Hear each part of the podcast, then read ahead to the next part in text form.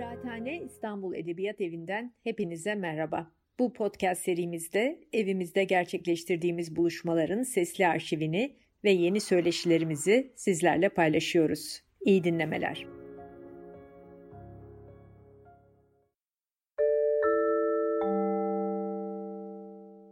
Herkese iyi akşamlar.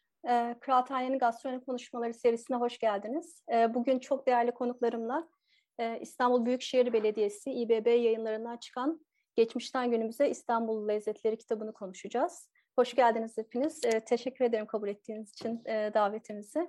Çok teşekkür ederiz. Hoş bulduk. Hoş bulduk. Biz teşekkür ederiz davetiniz için. Çok teşekkürler. Seyircilerimize de hoş geldiniz demek istiyorum. Şimdi başlamadan önce ilk önce belirtelim. E, bu kitaba e, yazılarıyla e, ya da Merin Hanım'la yaptığı söyleşilerle katkıda bulunmuş 32 kişilik çok değerli bir ekip var. E, bunun bugün yani birazcık zamanın darlığı, biraz da programların müsaitliği doğrultusunda biz bu ekipten e, kitabı temsilen beş değerli misafirimizi e, ağırlayabiliyoruz. Ancak tabii ki bu çalışma bir işbirliğinin ürünü. O yüzden ben kitabı emeği geçen, katkıda bulunan herkese teker teker bütün okurlar adına e, çok teşekkür ediyorum. E, şimdi kısaca konuklarımı tanıtmak istiyorum ama bugün öyle bir ekip ağırlıyoruz ki e, gastronomi dünyasına yaptığı katkıları tek tek saysak herhalde bu program sabaha kadar sürer. O yüzden ben affınıza sığınarak böyle kısa kısa tanıtıp birazcık sohbete geçmek istiyorum. Ee, öncelikle bu kitabı değerleyen sevgili Merin Sever'i tanıtmak isterim. Ee, Merin Hanım İstanbul Üniversitesi Siyasalda doktora yapıyor. Ee, 2013'ten itibaren de iletişim yayınlarında çalıştı. 2021'de de Can Yayınları bünyesinde Mündi'nin yayıncı editörü oldu. Bir yandan da Dünyanın Bahçeleri adlı blog yazarı. Merak edenler varsa blogda çok güzel podcastleri var Meri'nin. Dinlemenizi isterim. Ayrıca Meri'nin bu kitap için de seni çok tebrik ederim. Doktora çok yaparken bunu aradan çıkarmış olmanız da çok gurur verici gerçekten. Çok teşekkürler. Tez danışmanım da kitabı yap ne güzel yapmışsın, hazırlamışsın. Hadi artık tezde bitsin diyerek ufak ufak bana teşvini iletti. Artık nasıl bir konu seçtiysen siyasalda şunu ya, şunu hazırlatmış sana. tez danışmanına, tez danışmanına buradan saygılar, sevgiler. E, darısı doktora tezinin başına. Çok teşekkürler. E, canım Hülya Ekşigil. E, uzun yıllar e, dergi editörlüğü ve yazarlığı yaptı. E, Bilgi Üniversitesi'nde bu konuda dersler verdi. 19 yıldır da Milliyet Sanat Gazetesi'nde e, dergisinde İAŞ sayfalarını hazırlayarak gastronomi alanında e, faaliyetler gösteriyor. İki kitabı var e, Hülya Hanım'ın. E, Dilim Gülümsüyor ve araya, gir, araya girebilir miyim? Tabii ee, tabii. Yanlış yönlendirmek olmasın. Ee, tamam. Bu yaz itibariyle Milliyet Sanat'la vedalaştım. Tamam. yani evet. ola ki Milliyet Sanat'ı alınca hani yazısı nerede demesinler diye söylüyorum. Tamam, o zaman arşivlerinden e, takip edebilirsiniz Hülya'nın yazılarını. E, iki de kitabı var tabii ki. Dilim Gülümsüyor ve iyi Bir Yemek ve aynı zamanda Gökçe Adar ile Mutfakta Dört Mevsim adlı iki ciltlik yemek kitaplarında editörü. National Geographic'te yayınlanan Food Lovers Guide to the Planet adlı dizinin İstanbul bölümünü hazırladı. Formatın Deniz Alpan ile kurdukları yarışma programı Lezzet Akademisi de Show TV'de. O da sonlandı. E, sonlandı. E, o yüzden de bugün bizi e, konuğumuz oldu bunları anlatmak için. Çok teşekkür ederiz. Ben teşekkür ee, ederim. E, Aylin Öneytan'a hemen hızlıca geçmek istiyorum. Aylin'in mimar, restorasyon uzmanı ve hepiniz biliyorsunuz yemek kültürü yazarı. E, ben Tarih Vakfı'ndan da biliyorum. E, tarihçi olarak Tarih Vakfı için yaptığı Darphane Amire restorasyonu sonrası Dünya Bankası Türkiye Kültürel Miras Projesi yönetici, yöneticiliğini üstlendi. Bir yandan çeşitli gazetelerde e, yemek yazıları yazdı. Aynı zamanda Oxford Sempozyum çerçevesinde özgün yemek tarihi araştırmalarına veren Sophie Co ödülünü aldı. Bu, bunun için de çok tebrik ederim. Çok önemli bir ödül. E, Güneşin ve Ateşin Tadı Gaziantep Mutfağı adlı bir kitabı var ve NTV Radyo'da Acı Tatlı Mayhoş adlı bir de yemek kültürün e, programlarını yapıyor. yapıyor. E, Silva e, Silva Hanım, e, Silva Hanım size sarılmak istiyorum buradaki söyleşinizi okuduktan sonra. Çok teşekkür ederim. Ben herkese sarılmak istiyorum.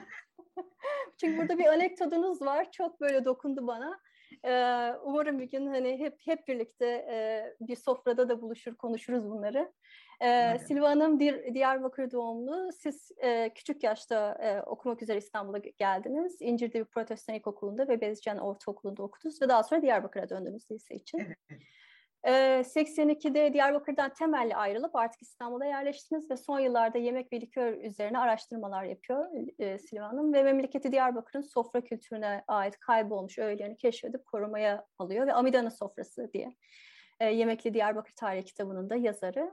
E, ve son olarak e, Burkay Bey e, e, bir feminist olarak en son sizi tanıtmak istedim. Olur.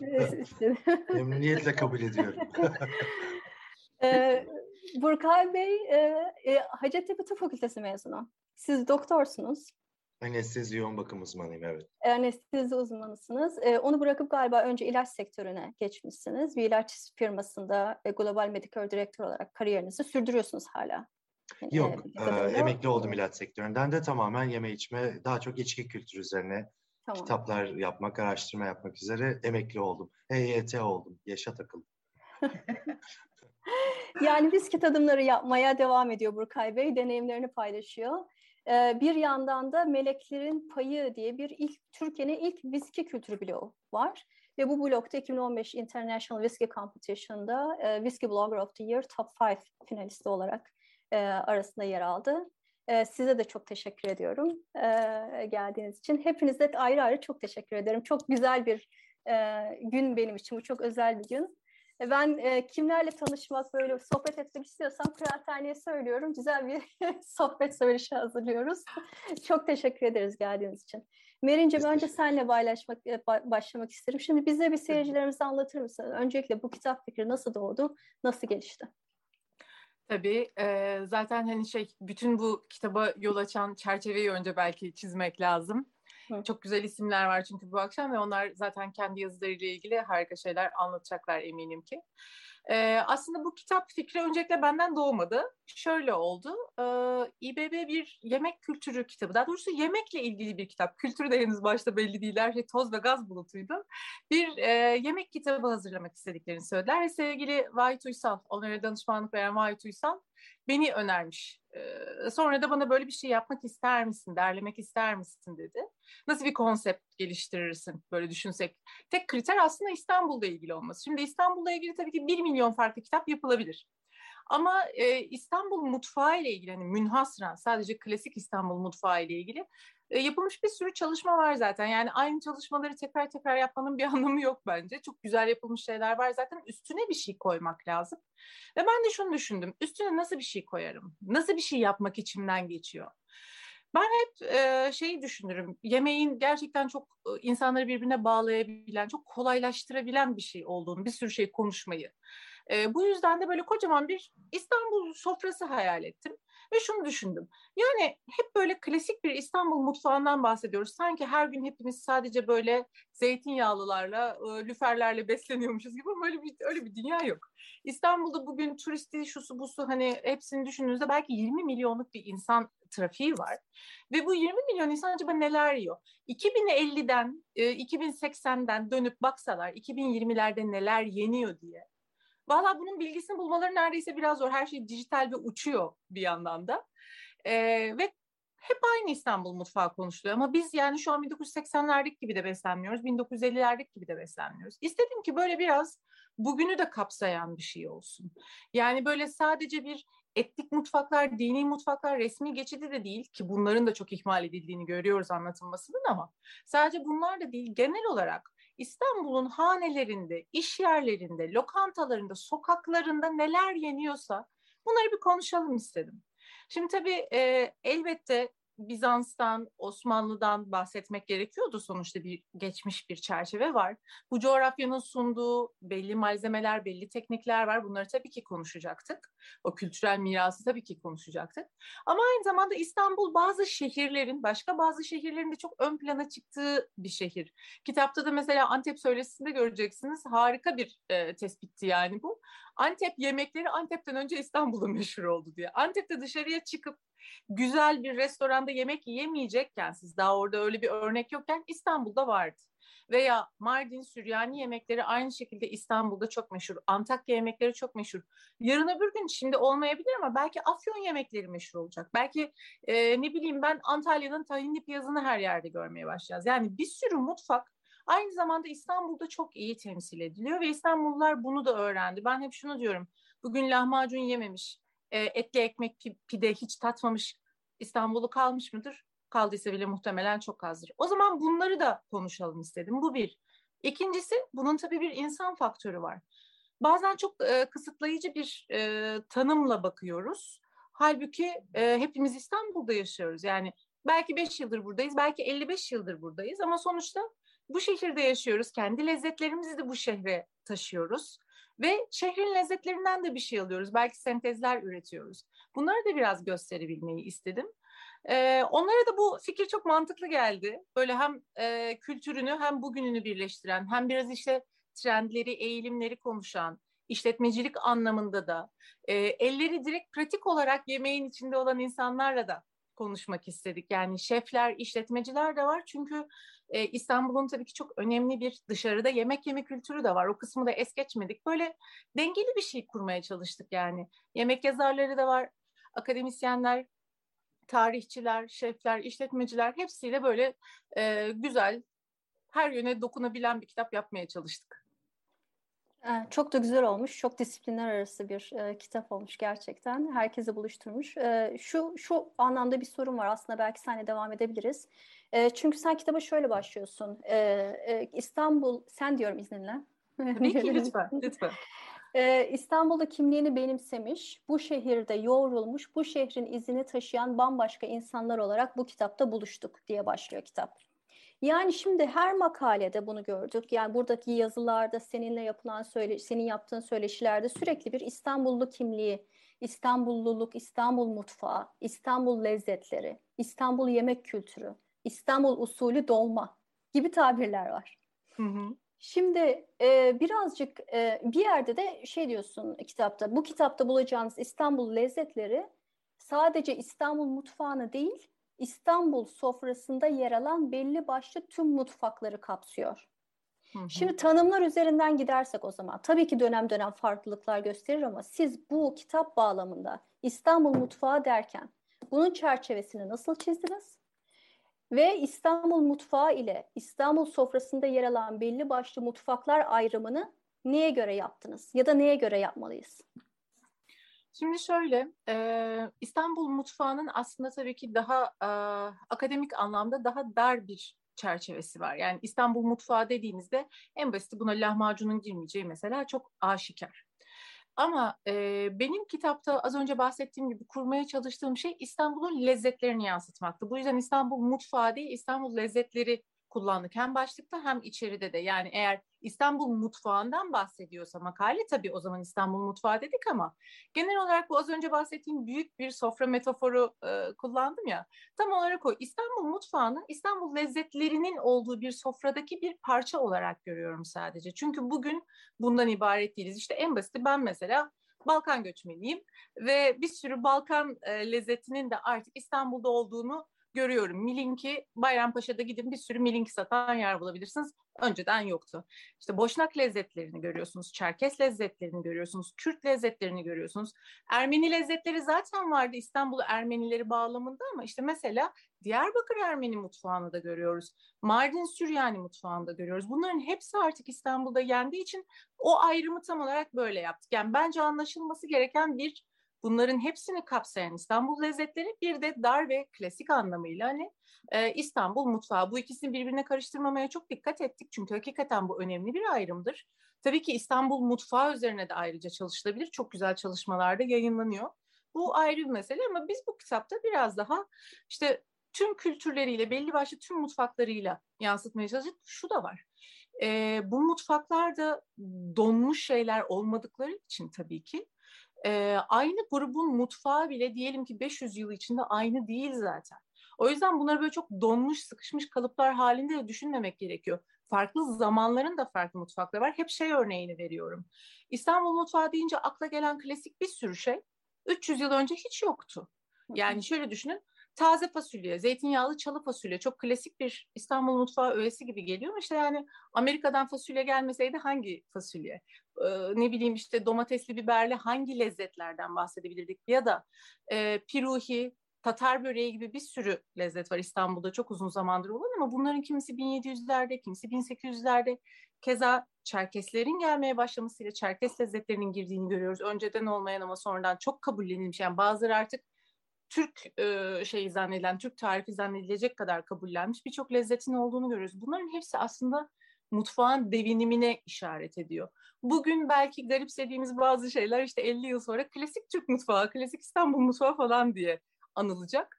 Bu zamanın değişimi karşısında durmak imkansız. Yani bizim kitapta vermeye çalıştığımız o yüzden öyle bir perspektifti. Belki bunu az önceki soruya da öyle bağlayabilirim. Burada kitapta yer alan bütün isimler bu perspektifi verebilecek isimler arasından seçildi. Yoksa hani şey tabii ki kolay. Bunda mesela bu kitapta hiç yemek tarifi yok. Çünkü yemek tarifi yine nispeten daha teknik, daha rahat oluşturulabilir bir şey bence ama önemli olan o vizyonla bakabilmek. Bir kere çünkü o vizyonu aldığınız zaman zaten hangi tarif mesela daha orijinaldir onu bile hissedebiliyorsunuz. Bir dakika ya o malzeme o, o zaman yoktu ki bu çok orijinal bir tarif duramaz dersiniz mesela. Veya etkileşimleri çok rahat anlayabilmeye başlarsınız. Aa bu muhtemelen sefarat mutfağından girmiş olabilir dersiniz. Onun genel mutfak kültürünü öğrendiğinizde biraz bunu yaratmaya çalıştık kitapta da. Tabii bir de zaten e, tanımlama işi çok bir sıkıntı ya her zaman. Yani hani ben bu, bu kitabı okuduğumda bana bana şunu düşünürtü. Yani e, bu İstanbul mutfağı tanımı işi ya da İstanbul mutfağı ile kurduğun ilişki mesela kendini ona göre konumlandırma biçimin hem İstanbul'la hem de mutfakla nasıl bir ilişki kurduğunla da paralel. Yani mesela yemek eleştirmeniysen ayrı, bu konuda akademik çalışmalar yapıyorsan ayrı, memleketini özleyen bir göçmensen, mülteciysen ayrı, ne bileyim mekan işletiyorsan, yerel üreticiysen, tüketiciysen. E, dolayısıyla mutfakla, İstanbul'la, dolayısıyla İstanbul mutfağıyla kurduğun ilişki farklı düzlemlerde oluşabiliyor. E, buradan da şuna geçmek istiyorum. Şimdi e, bu çok politik bir iş aynı zamanda. Yani hani makalelerden birinde diyordu İstanbul mutfağının tarifi kentin kimliğiyle ilgili olduğunu ölçüde politik de bir iştir diye yazıyordu. Ee, mesela bazı yazarların bu kitapta bahsettiği gibi işte verdikleri söyleşilerde e, İstanbulluluk kimi zaman böyle çoğulcu, kimi zaman kapsayıcı e, ama bazen de elitist ve dışlayıcı olabiliyor. Yani mesela Burak Onaran'ın kitapta verdiği bir örnek var. Mesela Rejans'ın İstanbul mutfak hatıralarında yerin kimse yadırgamazken diyor. Ee, hani Aksaray'daki Özbek restoranlarını ya da gitgide yaygınlaşan bu falafelcileri bu zenginliğe dahil etmekte biraz tereddüt ediliyor. Yani sanki onlar zenginliği besleyen değil de eksilten bir şeymiş gibi. İşte Vedat Milor'un da şey e, cümlesi var. İstanbul'u diğer tüm lezzetler zenginleştiriyorken kibir ve korkudan kaynaklı bir İstanbulluluk maskesinin arkasına sığınmamak gerekir diyor. E, mesela Silva Hanım size sormak isterim. Ne düşünürsünüz bu konuda? Yani biz nasıl daha çoğulcu, daha kapsayıcı bir mutfak yaratabiliriz? Merhabalar tekrar herkese. E, mutfak kültürü e, bir, bir coğrafya özelinde konuşuyorsak şayet e, o coğrafyada yaşayan her halk, dini, etnisitesi ne olursa olsun onların birlikte var ettikleri bir derdir diye düşünüyorum. E, istediğiniz kadar e, yaratıcı olun, e, yenilikler üretin ama belirleyici olan topraktır, coğrafyadır. Toprak size ne verirse onu mutfağınızda şekillendirirsiniz, tencerenize koyarsınız. E, halkları mutfak, e, yani mesela Ermeni mutfağı dersek şayet, e, o biraz yani aslında kültürü oluşturan din. Yasaklarla birlikte din biraz o kültürü oluşturan etken. Yoksa e, hani din olmazsa herkes her şeyi her zaman yiyecek gibi. Din e, kültür oluşumunda belirli bir etken. E, Yahudiler, e, Yahudilerde mesela koşer kuralı var. Müslümanlarda e, işte Ramazan orucu, e, domuz yememe, Hristiyanlarda e, yortular, vegan beslenme süreci. Bunlar hep böyle kültürü oluşturan e, taşlar. Diğer türlü e, toprak size ne veriyorsa onu tencerenizde koyar. Herkes her şekilde aynı şeyi yer. Şimdi İstanbulluluk, e, Burak Onaran'ın, kitaptaki Burak Onaran'ın yazısını ben de çok dikkatlice okudum ve çok doğru tespitlerde bulunduğunu fark ettim. İstanbullu olmak tabii ki biraz elitist oluyor. E, önceleri kabul etmekte zorlanıyor. Ama sonra tatları, e, sofraları sevince içine almaya yavaş yavaş başlıyor. E, çünkü ben kendi hayat deneyim, deneyimimden de onu fark ettim. E, Diyarbakır'dan geliyordum. Diyarbakır da İstanbul'la yarışacak kadar kültürel zenginliğe, sofra zenginliğine sahip bir şeyden, topraktan gelmeme rağmen kendimi kabul ettirmek için önce İstanbul tatlarını yapmaya çalıştım mutfağımda. Yani ben de sizin gibiyim. Farklı değilim. Önce bir e, yani İstanbul'un içine girmeniz gerekiyor. Kabul almanız gerekiyor. Bu her toplumda aynı şekilde devam eden bir şey. Daha sonra kendi kimliğinizle var olduğunuzda gösteriyorsunuz. Kendi mutfağınızı da ön plana çıkar, çıkarıyorsunuz. Ve e, kendinizi kabul ettirdikten sonra çok da hiç yabancılaşmıyorsunuz. Çünkü çok lezzet katıyorsunuz mutfağa, o kültüre. Siz de katkıda bulunuyorsunuz. Mesela ben e, tamam Diyarbakır'da geldim ama İstanbul'da doğmuş bir evin gelini oldum. Kayınvalidem İstanbulluydu ve Rumcayı şakır şakır konuşan kadınlardandı. O da komşuluk ilişkilerinden. Ee, yine orada e, Burak Onaran'ın dediği gibi nostalji mi, reddetme mi, e, nostaljiyi hangi perspektifte kabul etme, hangi perspektifte reddetme. Bunlar çok üzerinde durulması gereken şeyler ama artık sofra çok bütünleştirici. Herkese açık. Yani yemek herkese açık ve herkesi kabul eden bir şey. Dolayısıyla e, o biz, çünkü biz var ettik hep birlikte. Her e, top şeyle, dinle, e, etnisiteyle var ettik o kültürü. Artık o sofra da hepimiz varız. Kitabı bu anlamda çok değerli buluyorum. Yani o bizim boşalan daha doğrusu o bizim içini tekrar tekrar doldurarak, herkesi kapsayarak e, yeni kuşaklara işte İstanbul'un geçmişi, gerçi e, Hülya Hanım'ı anlatacaktı. Mükemmel bir şey çizmiş. Yani Anadolu lezzet haritasını çizmiş. E, Anadolu lezzet haritasının insan, İstanbul'da yansımalarını görecek e, bu, bizden sonraki nesil. Bu çok değerli ve kapsayıcı. Onun için emeği geçen herkese bu anlamda teşekkür ediyorum. Hülya Hanım siz bir şey eklemek ister misiniz? Ee, ben teşekkür ederim. Valla biraz şöyle oldu. Bu kitap için e, bu Anadolu'dan İstanbul mutfaklarına, e, sofralarına gelen ve yeniden keşfedilen lezzetleri yazmamı istediği zaman Merin, ben önce aa ne güzel dedim yani. Bir anda Antep mutfağını düşündüm, işte Karadeniz'i düşündüm. Her yeri düşünüyorum ne kadar zengin neler var diye. Fakat Merin de bana saymaya başladı. Karadeniz'i şu yazıyor. Antep'i bu yazıyor, Antakya'yı bu yazıyor. Bütün özelliği olan yani iyi tanıdığımız mutfaklar ayrı ayrı ele alınıyor. E, bu böyle şey gibi benim yani e, kayakları ayağıma geçirip slalom yapar gibi onların dışında kalan yerlerin arasında dolaşa dolaşa dolaşa İstanbul'a kadar gelen bir hat çizmeye çalıştım. E, Valla o kadar zengin ki bir kere malzeme olarak Anadolu gerçekten onları zaten bugüne kadar İstanbul sofralarında görmemek yazıktı, ayıptı. E, dolayısıyla ben bugün var olduğumuz yerden çok memnunum. Çok daha da ileride olmasını hayal ederim bunun. E, ayrıca burada şimdi İstanbul göçlerle e, bu şekilde zenginleşen bir mutfak tabii ki. Çünkü e, buraya gelen insan kendi alışık olduğu yemeği, kendi sofrasında her zaman memleketinde bulduğu malzemeyi görmek, bulmak istediği için o lezzetler buraya geliyor öncelikle. Ondan sonra da başka şekillerde toplumun diğer katmanlarına yayılıp kabul görüyor, beğeniliyor ve değerlendirilmeye başlıyor. Ama burada bence eğer biz gerçekten değeri olan değer verilmesi gereken, önemsenmesi gereken lezzetlere hakkıyla sahip çıkarsak bir ters göçten de söz etmek mümkün olacak zaman içinde. Çünkü e, orada yaptığı işin bir değer bulduğunu gören üretici memleketinde kalıp o üretimi sürdürmek isteyecek. E, ya da böyle bir imkan gören insanlar buradan gidip ya ben niye gidip kendi toprağımda orada işte bu peyniri e, yapmıyorum, bu balcılığı e, geliştirmiyorum, e, şu işi şu hale getirmiyorum gibi e, düşüncelerle kendilerine yeni iş alanları yaratacaklar ve memleketlerinde kalacaklar. Yani göç etmek zorunda kalmayacaklar bir anlamda.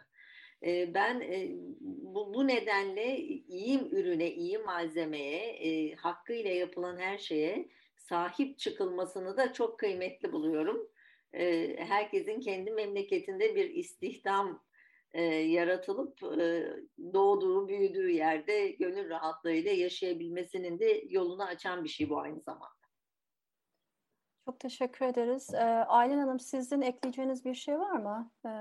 Ben e, son devreye giren kişiyim aslında Trakya olarak. E, çünkü işte bütün bölgeler e, yapılırken Trakya hep birazcık da İstanbul'un uzantısı e, gibi olduğu için herhalde hani bir Antep'in kültürünün bir Diyarbakır'ın kültürünün gelmesi gibi bir Antakya yemeklerinin gelmesi gibi ya da Hülya'nın yaptığı gibi Anadolu'dan bütün gelen göçler gibi e, böyle hani bir takım lezzetlerin gelmesi işte Kastamonuların bir yerde oturması bilmem ne falan gibi böyle bir geliş yok. E, Trakya ile hep iç içe olmuş çünkü zaten İstanbul'un yarısı Trakya. Dolayısıyla Trakya... Arka bahçesi e, diyorsunuz. Evet onun için Trakya yani İstanbul'un arka bahçesi olarak yani başlık yazıdan önce geldi öyle diyeyim. Birazcık da can havliyle eyvah Trakya'dan ne geldi diye bir e, panik yaşadım önce. Hani çünkü öyle bir sürekli bir git gel var Trakya ile İstanbul arasında. Hani Trakya'dan gelip yerleşenler veya da Trakya'dan göç gibi değil de Trakyalı zaten burada olduğu zaman gene bir Trakya ile bağlantısını e, koruyor. Tabii ki bir Balkan göçleri var, hani e, muhacirler var falan onlar başka bir şey ama onun dışında yani İstanbul'un tam anlamıyla arka bahçesi. Bir de şeyden yaklaşmaya çalıştım. Yani Edirne Sarayı, Topkapı Sarayı ile birlikte eş zamanlı olarak varlığını sürdüren e, bir e, yani hani e, başkentin taşınmasıyla Edirne'den İstanbul'a bir anlamda o e, öncelikli sonralıklı bir şey yok. Eş zamanlı aslında devam ediyor. Fakat biz bunu böyle algılamıyoruz. Tarihte hep öncelikli sonralıklı gibi algılıyoruz. Onun için bu şekilde yani hem bir devamlılık hem de bir arka bahçe kavramı olarak e, e, sunmaya çalıştım. Tabii aynı zamanda Trakya çok ciddi bir iaşe hep e, şeyi kaynağı. Yani e, hayvancılığından tarımına sonra sanayinin gelişmesiyle e, her zaman İstanbul için çok çok çok önemli bir te- tedarik kaynağı olmuş. Dolayısıyla benim bölümüm birazcık da alışveriş listesi gibi de oldu. Çünkü e, gerçekten o Trakya lezzetleri hep e, var ve e, orada da belki birazcık Burkay'ın bölümüne de geli e, da, e, hani girmiş oluyorum. Çünkü e, her İstanbullu bir anlamda bir şişenin altında Tekirdağ markası arardı. Numarası arardı. Bu şişe e, şey diye mi Tekirdağ'dan diye mi? Ba, hem bağcılık olarak hem rakı kültürü olarak bir de böyle bir üretimi var. Dolayısıyla bağından e, işte buğdayına e, peynirinden e, işte balığına e, kadar her şeyiyle çok önemli bir e, tedarik e, kaynağı olduğunu düşünüyorum Trakya'yı. Ben daha çok o açıdan ele aldım. Evet zaten bütün kitabı ben de elimde not alarak okudum. Ee, ben ki hani bildiğimi sanıyordum az çok İstanbul'da neyin nereden alınır. Ama burada inanılmaz bilgiler var o konuda. Ee, böyle altını çize çize gerçekten. Ee, hani üç yıldız falan tamam ama hiç bilmediğim mesela e, ıspanaklı kuru fasulye. Hiç duymamıştım. Seferat mutfağından. Evet, evet, evet. Ee, yani hem merak ettiren hem de çok şeyler öğreten, çok güzel e, ipuçları veren bir kitap. E, o yüzden de te, e, tekrar teşekkür ederim. Buradan şuna geçmek istiyorum hemen. E, şimdi bir de bu bahsettiğimiz mutfaklar arasında e, da bir alışveriş söz konusu. Yani mesela Silva Hanım siz İstanbul'dan çok şey aldım. İşte e, deniz mahsulünü aldım, lakerdasını aldım, e, çirozunu, mezesini işte kendi mutfağımmış gibi benimsedim. Karşılığında da Diyarbakır mutfağını verdim diyorsunuz. Evet. Şimdi bu, bu etkileşim mesela bunun gibi etkileşimler şunu düşündürtüyor. Şimdi bu geçişler bu alışverişler hem İstanbul mutfağı diye tabir ettiğimiz bu çoğulcu, farklı zenginlikleri kendi nasıl diyeyim potasında eriten mutfak ile e, ve yerel dini etnik kimliklerle böyle beslenen mutfaklar arasında olabilir. E, bazen de mesela o potada erimek istemeyen ama İstanbul mutfağı denen salatada ben de bir çeşniyim diyen mutfaklar arasında da olabilir. Mesela işte bu, bu, bu kitapta var. E, Can Kar ve Sofokles Kar. E, kardeşler miydi e, Merin? E, hayır. Can baba, Bey e, babadır, baba, Sofokles oğlu. Tamam pardon evet baba oğlu Antakyalılar. Onlar mesela kendi restoranlarında işte temsil ettiğimiz yerel mutfağın dışına çıkamayız. Ben An, e, Antakya mutfağına öteye açılamam.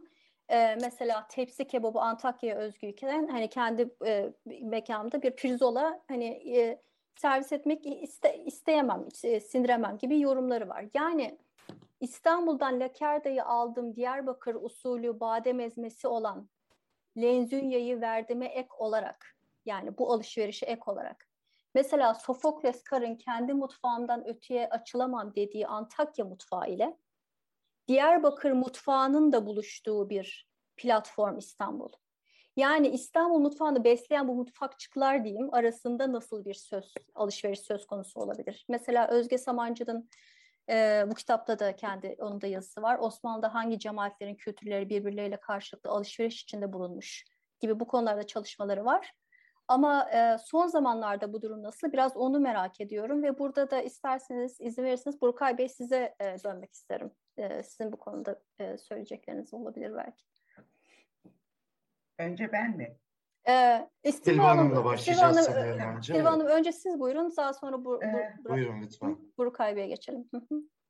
Mutfak zaten hep böyle değişen, dönüşen e, insan da, yani mutfakta, insanda e, ürünler de sürekli değişen, dönüşen e, şeyler. Dolayısıyla e, çok katı kurallara bağlı kalmadan hem kendi aldığınızı e, bir e, pota diyeyim, tencere diyeyim. E, o, oraya alacaksınız. E, hem de İstanbul'un size sunduğu ürünleri aynı tencerede eriteceksiniz.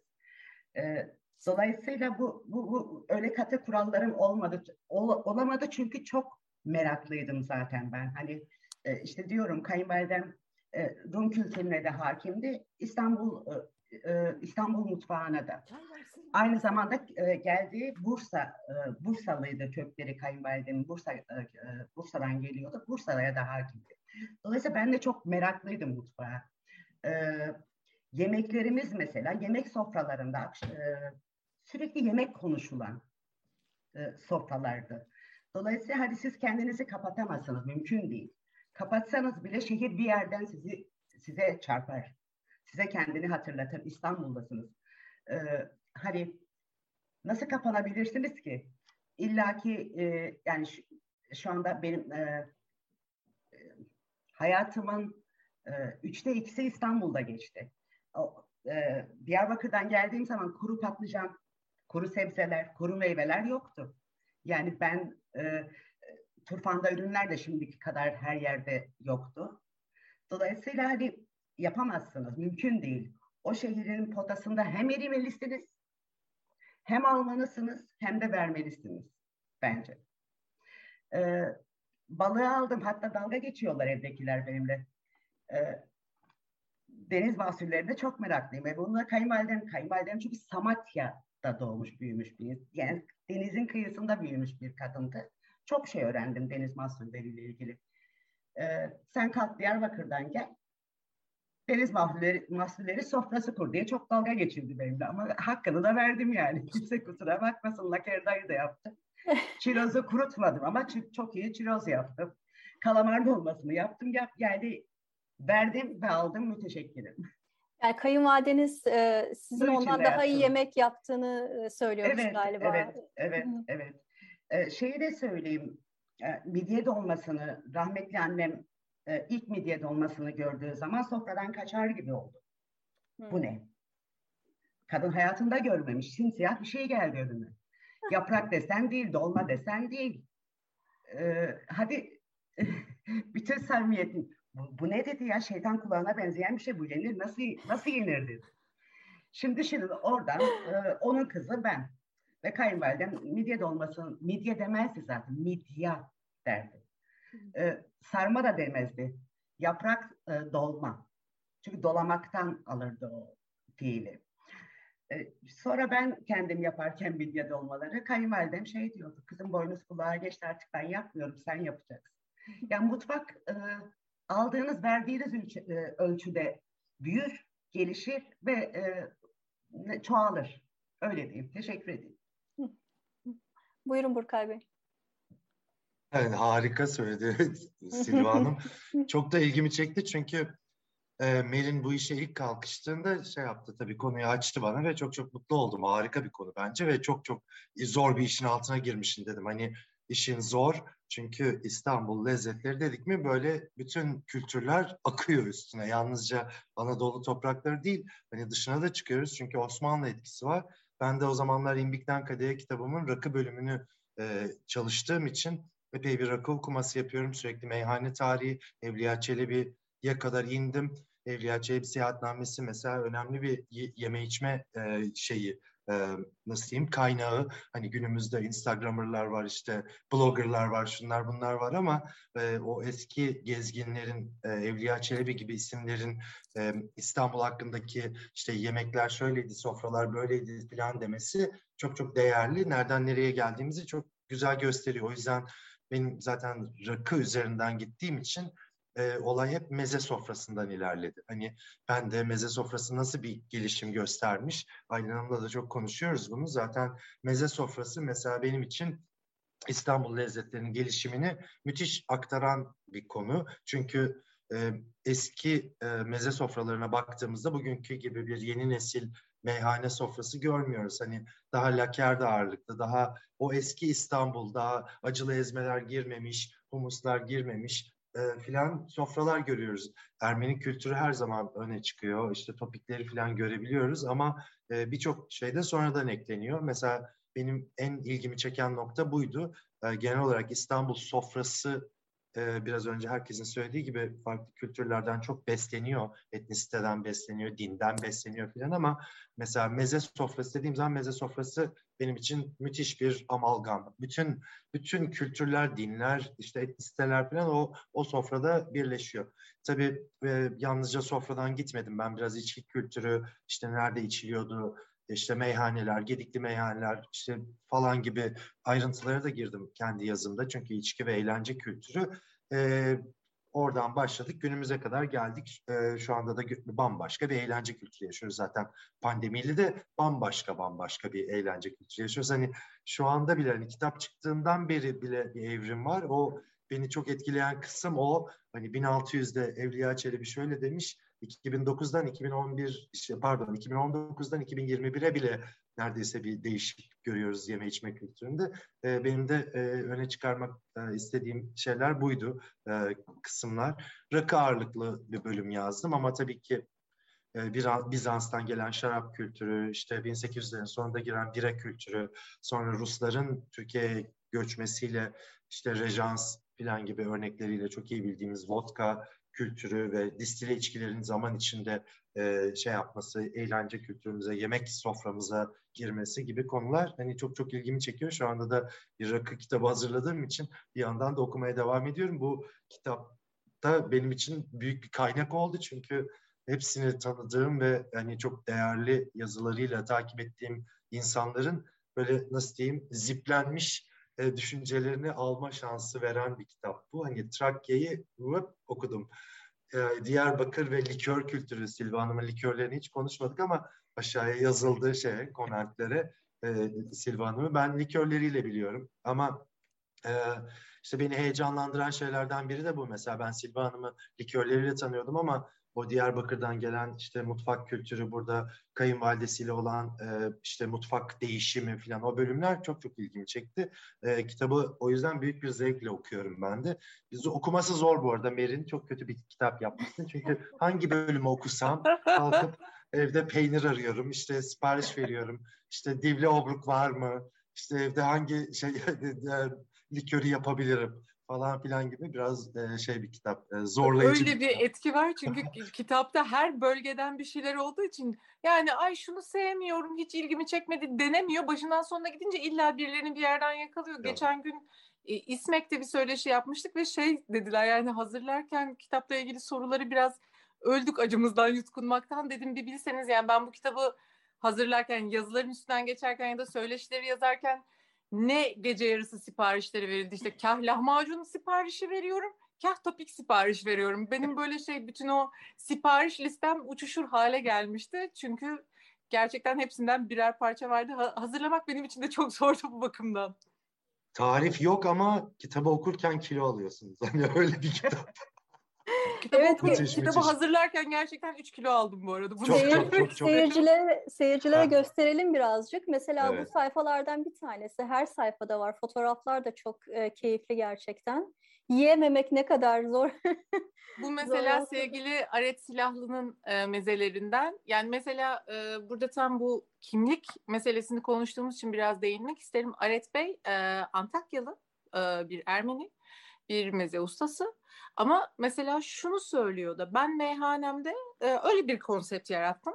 Ağırlıklı olarak İstanbul mutfağına özgü şeyler. Yani yoksa ben tabii ki acılı ezme de koyabilirim. En güzelini de yaparım ama benim yarattığım meyhane kültürü biraz daha klasik bir meyhane kültürü. Ben daha İstanbul'a özgü mezeleri tercih ediyorum dedi. Bunu söyleyen başkaları da oldu. Bu da bir yandan güzel. Yani kimileri kendi mutfaklarını taşıyarak zenginleştiriyor. Kimisi İstanbul'un geleneksel tariflerini devam ettirerek çok önemli bir şey yapıyor. O yüzden ben hep bunu düşünüyorum. Kim değer yaratacak, kim değerleri koruyacak bir şey yapıyorsa bence işte İstanbullu olan o. Yani soyunun kaç sene öncesine kadar İstanbul'a dayandığına bakmıyorum. Bence hiçbirimiz de buna bakmamalıyız. Benim için İstanbullu, İstanbul'a değer katan insandır. Kendini İstanbullu hissedendir. Bu devirde artık hiç kimsenin böyle e, geriye dönük soy taraması e, yapacağını düşünmek istemiyorum. Zaten hoş yapmanın da bir işe yaramadığını sanırım hepimiz gördük. Ee, aslında Hepimiz başka yerlerden geldik. Sen zaten çok güzel söyledin ya Balkan mutfağı. Ben, ben de anne tarafım Kayseri olduğu için bir Kayseri ve hamur kültüründen geliyorum. Ege, baba tarafım Ege olduğu için e, otlar çocukken ot mu yenir derken şu anda ot kültürü hani benim için e, çok keşfedilmesi gereken bir kültür. İnanılmaz otlarımız var. Yani o kadar zengin bir mutfağımız var ki e, onu İstanbul'da olduğumuz için şanslıyız çünkü artık neredeyse bütün e, şehirleri, bütün kültürleri e, bulabileceğimiz bir yer var. E, tabii yurt dışı e, şu anda hani Anadolu toprakları sınırları dışındakileri de bulmak mümkün. Lübnan mutfağı, İran mutfağı, Hint mutfağı falan gibi hani şu anda İstanbul e, gerçekten o anlamda şanslı olduğumuzu düşünüyorum. Çünkü hani birçok lezzete de ulaşıyoruz. Bu arada bir yorum gelmiş bahsetmeden olmaz. Evet Mariana Yarasimos'un Evliya Çelebi araştırması gerçekten çok değerli. Evliya Çelebi biliyorsunuz devasa bir e, külliyat, o seyahatname kolay okunacak bir kitap değil ama Mariana Yarasimos'un bir çalışması e, Evliya Çelebi'nin bütün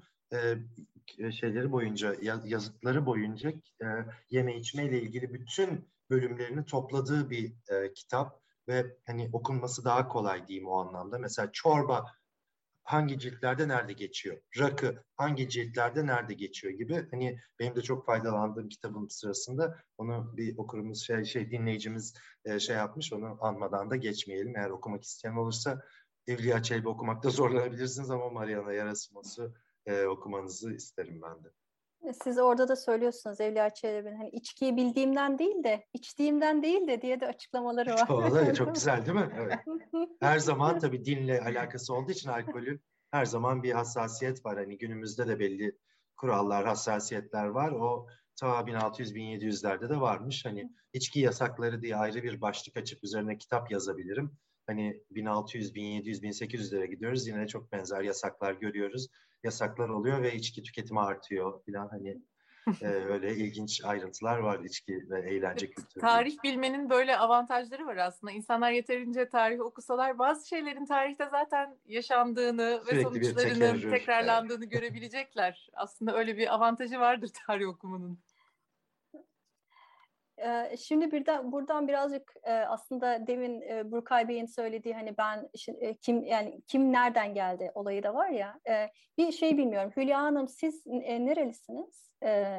Biz sizi bilmiyorum. Bir de Aylin Öney Hanım'ı. Şey Hülya Hanım şey duymuyoruz. Şey, şey mikrofonunuzu açabilir misiniz? Pardon kapatmışım. Eğer köken soruyorsanız baba tarafından Bartınlı, anne tarafından İstanbulluyum. Ama mesela Ankara'da uzun yıllar geçirdim. Yani orta öğrenim hayatım boyunca Ankara'daydım. Ondan sonra da hep İstanbul'daydım. E, yani İstanbul mutfağı dışında biraz daha tanıdığım, ailevi nedenlerle tanıdığım mutfak olarak Bartın'ı söyleyebilirim. Ayla bir de sizi bil, e, tam e, ben öğrenebilirsek. acaba? E, karışık. Ben Ankara'da doğdum büyüdüm ama Hı-hı. ailenin ciddi zaten nüfusum Eminönü'ndeydi. Ailenin ciddi bir İstanbul bağlantısı var. Fakat anneannem Alman, onu katmayalım Prusya tarafından. E, fakat e, baba, annemin babası Selanik'ten e, ve sonra İstanbul'a gelmiş. Selanik'ten Almanya'ya eğitime gidip sonra İstanbul'a dönenlerden.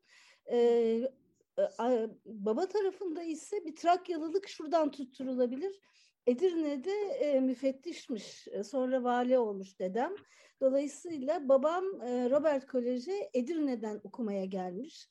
Dolayısıyla babaannem hep Edirne'nin peynirleri diye anlatırdı. Hep de böyle çeşitli milletlerden e, hizmetkarları olmuş işte konakta falan gibi. İşte Ermenilerin reçe, er, Ermeni milletinin reçeli bambaşka olur. Şunların bilmem nesi bambaşka olur. Hepsini böyle anlatırdı ve Edirne'nin peynirlerini biz dinleyerek büyüdük diyebilirim. Yani öyle bir Selanikli var. Selaniklilik ve şeylik var, Edirnelilik var. Ee, ama Ankara'da da şöyle bir şey var aslında. Ankara'da bir şekilde İstanbul mutfağı yaşardı. Yani benim babaannem özellikle yani Türk mutfağı tarafını daha çok babaannemin tarafından öğrendim. Çünkü vali karısı da olduğu için sonradan İzmir valiliği yapmış, Balıkesir valiliği yapmış. Hep e, mutfağın en işte İstanbullu tarafını öğrenmiş. Yani bu e, Sefire Hanımlar gibi vali karıları da zamanında eşleri de işte e, hani en güzel mutfağı e, yapmakla şeyler. Dolayısıyla bizim Ankara'daki mutfakta aslında İstanbul yaşardı bir şekilde. Babamın da işte e, e Robert'li olması dolayısıyla falan. Ve benim çocukluğumda her fırsatta İstanbul'a gelinirdi e, ve vagonliyle, e, yataklıyla ve İstanbul benim için Haydarpaşa merdivenlerinde başlardı. Haydarpaşa'ya geldiğim zaman bugün e, biz Hülya ile aynı zamanda İstanbul'a e, gelen ufak grupları da gezdiriyoruz. Butik yürüyüş turları yapıyoruz. Orada ne zaman nerede?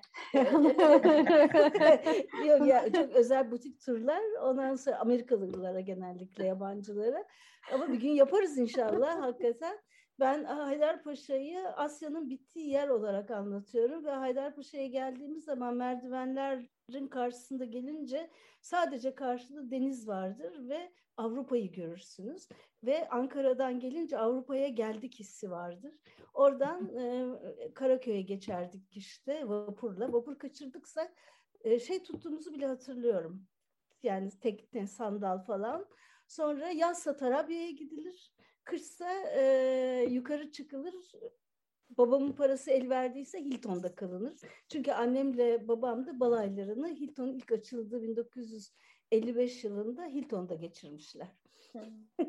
Böyle bir İstanbul bağlantısı var yani. Nefis bilgiymiş. Ben o balayı kısmını bilmiyordum yalnız. Harika bilgi. O, o balayında çok da komik bir hikayeler var. Onu da anlatmadan geçmeyeyim. Şimdi bu kitapla hiç alakası yok ama e, bütün işte garsonlar falan herkes İngilizce olarak e, soruyorlar.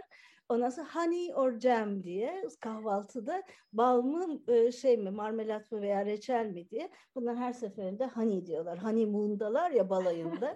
e, ve e, her gün kocaman bir yumurta geliyor ve yumurta kalıbı da böyle kum saati gibi. Ve balayının sonuncu günü o ikinci bir e, yumurta gizlendiğini yumurtalığın altında e, şey yapıyorlar, anlıyorlar. Çünkü bütçe çok dar e, böyle ketçapları falan ekmeğe sürüp yiyorlar böyle hem yenilik hem de doymak için böyle. Ondan sonra o ikinci yumurtayı kaçırdıklarında çok üzülüyorlar. Ve aslında o da bir boyutu İstanbul'un çünkü o modernite bir anlamda Hilton oteliyle geldi falan. Bir sürü yemek kültürü de oradan girdi. İlk hamburger mesela orada servis yapılmıştır İstanbul'da. Ekrem Muhittin Yeğen Hilton Oteli'nin yiyecek içecek müdürüydü bir dönem. Evet tabii tabii tabii. Tabii içki kültürü açısından da çok çok önemi var. Tabii, Çünkü Hilton'un ilk defa barı... kokteyl bar e, hani şey anlamda global anlamda bir kokteyl bar görmemiz Vefazat'ın orada Vefazat, çalışması. Evet. Tabii onu da o anmadan geçmeyelim. Çok çok özel şeyler oluyor. Zaten Hilton taşı yani. Evet, bilmeyenler olabilir. Hilton'un Amerika dışında açtığı ilk oteldir İstanbul'daki, Harbiye'deki. E, mimarlık ödülleri de vardır. Aylin Hanım sizin konunuz zaten. Hani çok özel bir bina. Çok sadece binasıyla otel olmasıyla değil hani yeme içme kültürüyle bence çok çok özel bir yeri var oranın. Barın adını da söylesene Burkay. Öyle de merak edip bakanlar olabilir. bir anda geldi. Karagöz var diye. Karagöz. Ha, ha, mercan diyecek. Niye mercan geldi aklıma anlamadım. Karagöz. falan. Evet orada. Karagöz tabii. Yani hakikaten şey böyle şeylere baktığımızda müthiş e, bağlantılar görüyoruz. Ben de mesela Ankara kısmı ile ilgili az önce e, Aylin Hanım'ın belirttiği ilk fark ettiğimde bunu mesela şaşırmıştım. Sonradan tabii anladım. Ankara'da İstanbul kültürü hakikaten yaşıyor. Çünkü Cumhuriyet'in kurucu kadroları İstanbul kültürüyle büyüyüp Ankara'ya gidiyorlar. Sonuçta İstanbul kültürünü Ankara'ya taşıyorlar. Yani özellikle de o Cumhuriyet'in ilk yıllarında verilen davetlerdeki menülere baktığımızda görüyoruz halis mulis bir e, İstanbul mutfağı var. Dahası bu insanlar müfredatları da yapan insanlar. Mesela bir dönemin yemek kültürü hani tam senin bahsettiğin gibi bu vali eşleri, hakim eşleri falan filan hepsi neredeyse kız enstitülerinden mezun. O dönemin e, eğitimli kadınları ve kız enstitülerinde verilen yemek kültürü derslerine baktığımızda yine İstanbul mutfağı. O yüzden mesela nasıl İstanbul'da İstanbul usulü dolma varsa hani Gülşah sen demiştin ya İstanbul hı hı. usulü dolmanın İstanbul'dan sonra en çok yapıldığı yer Ankara ve yine dolma deniyor. Mesela hani atıyorum Tokat'ta sarmayken veya başka yerlerde sarmayken isim de bir belirteç orada. Ankara'da yine dolma çünkü İstanbul usulüyle taşınmış ve o tipik işte kuş üzümlü, yeni baharlı, tarçınlı, dolmalık fıstıklı dolma şeklinde. Ankara o yüzden bence hala hatta İstanbul yemek kültürünün en iyi e, yaşatıldığı yer. Ama o, şunu da araya gireyim bence. O dönemde zaten Türk mutfağı dediğimizde kastettiğimiz şey İstanbul mutfağı. Kesinlikle. Başka daha şey yerel mutfaklar yok. Siz o kısımdan hatta anlatın. Bence daha yerel mutfakların esamisi okunmuyor tabii İstanbul'da. evet. Evet. Bir de lokanta kültürü de aslında Ankara ve İstanbul'da o Rus etkisiyle paralel gelişiyor. Ankara'da Baba Karpiç, İstanbul'da da o Süreyya ekolü işte Bolşevik devriminden sonra İstanbul'a gelenler, sonra Ankara'ya gelenler böyle bir paralel bir lokanta kültürü de gelişiyor. Onun da çok etkisi var. Dolayısıyla biz Ankaralı olarak büyürken İstanbul'dan kendimizi hiç kopuk hissetmiyorduk. En azından benim için öyleydi. Ee, yani herkes e, zaten e, e, her iki kanatta da dedeler bürokrat olduğu için e, baba çünkü diğer dedem de mimar ve e, şehir plancısıydı. O da Bayındırlık Bakanlığı'nda e, görevliydi. Dolayısıyla hep bunlar bürokrat kadroları ve o İstanbul kültürüyle gelen insanlar aslında. Yani öncelikle e, hani o şeyi getirmişler ve e, işte Kızılay'da oturuyoruz, Yenişehir'de. E, hepimiz zaten o çevre içindeydik. Herkesin gittiği yerler de aynıydı. Biz yani İstanbul, Ankara'da İstanbul'u yaşadık diyebilirim. Bilmiyorum Hülya için de öyledir herhalde. Ya bizim çevremiz öyleydi en azından. Ve benim için de öyle. Ben 30'uma kadar, 30 yaşıma kadar Ankara'daydım. Ankara İstanbul'un küçük bir yansımasıydı. Karpiç her zaman için fine dining kavramını ilk düşündüğümüz yer Karpiç'ti bizim. Hani fine dining diye bir kelime yokken hani özel bir restoran falan diye düşündüğümüz geçmişten gelen özel lezzetler sunan bir restoran olarak mesela Karpiç'in yeri farklıydı. Benim için öyle değil. Ben aynı durumda değildim. Çünkü ben e, ortaokuldan itibaren yatılı oldum. E, yani yeme içme hmm. zevkimin hmm. artık oluşmaya başladığı bilinçli olarak oluşmaya başladığı dönemde yatılı oldum ve hani pencere kenarında unutulup kurumuş ekmeği sıcak suyla ıslatarak yediğim günler dahi olduğu için hiç öyle rafine bir yemek şeyinden söz edemeyeceğim.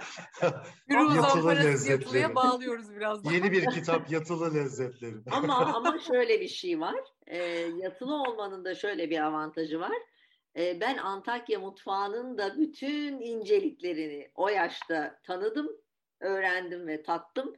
E, işte Isparta'nın elmasının ne kadar özel olduğunu da o yaşta öğrendim ve tattım. Yani e, Türkiye'nin değişik yerlerinden e, gelen yiyeceklerle bana e, benim önüme de bizim evde hiç olmayan E, çünkü yani yemeği pişiren anne, benim annem İstanbullu bir mutfak biliyor zaten ve benim Anadolu mutfağı ile bir tanışıklığım hiç yok yani.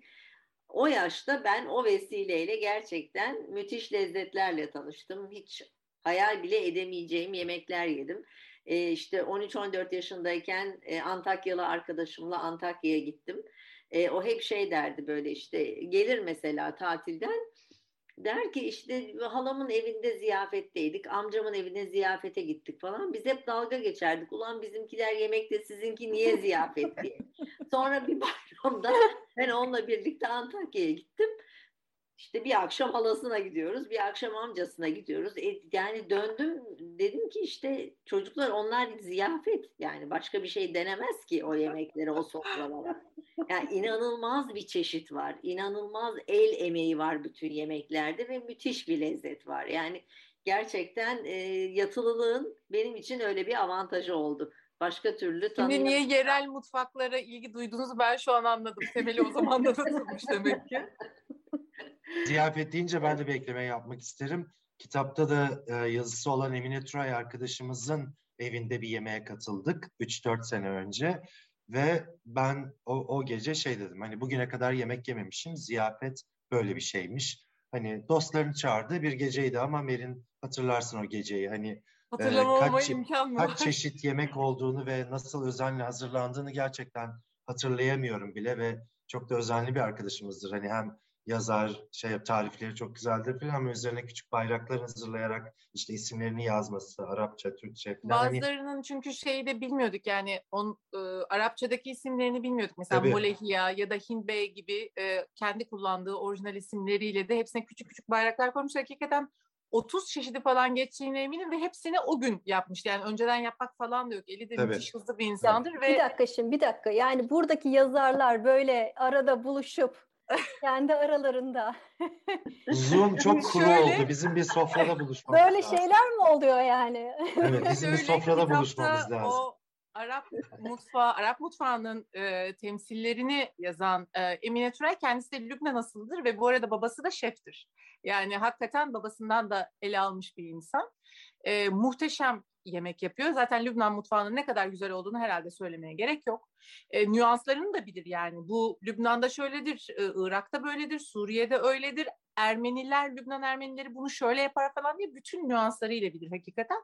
Acayip hakimdir. Bizim Emine ile tanışmamız yemek üstünden olmuştu ve işte dediği gibi Burkay'ın dört sene kadar e, önce olmuştu.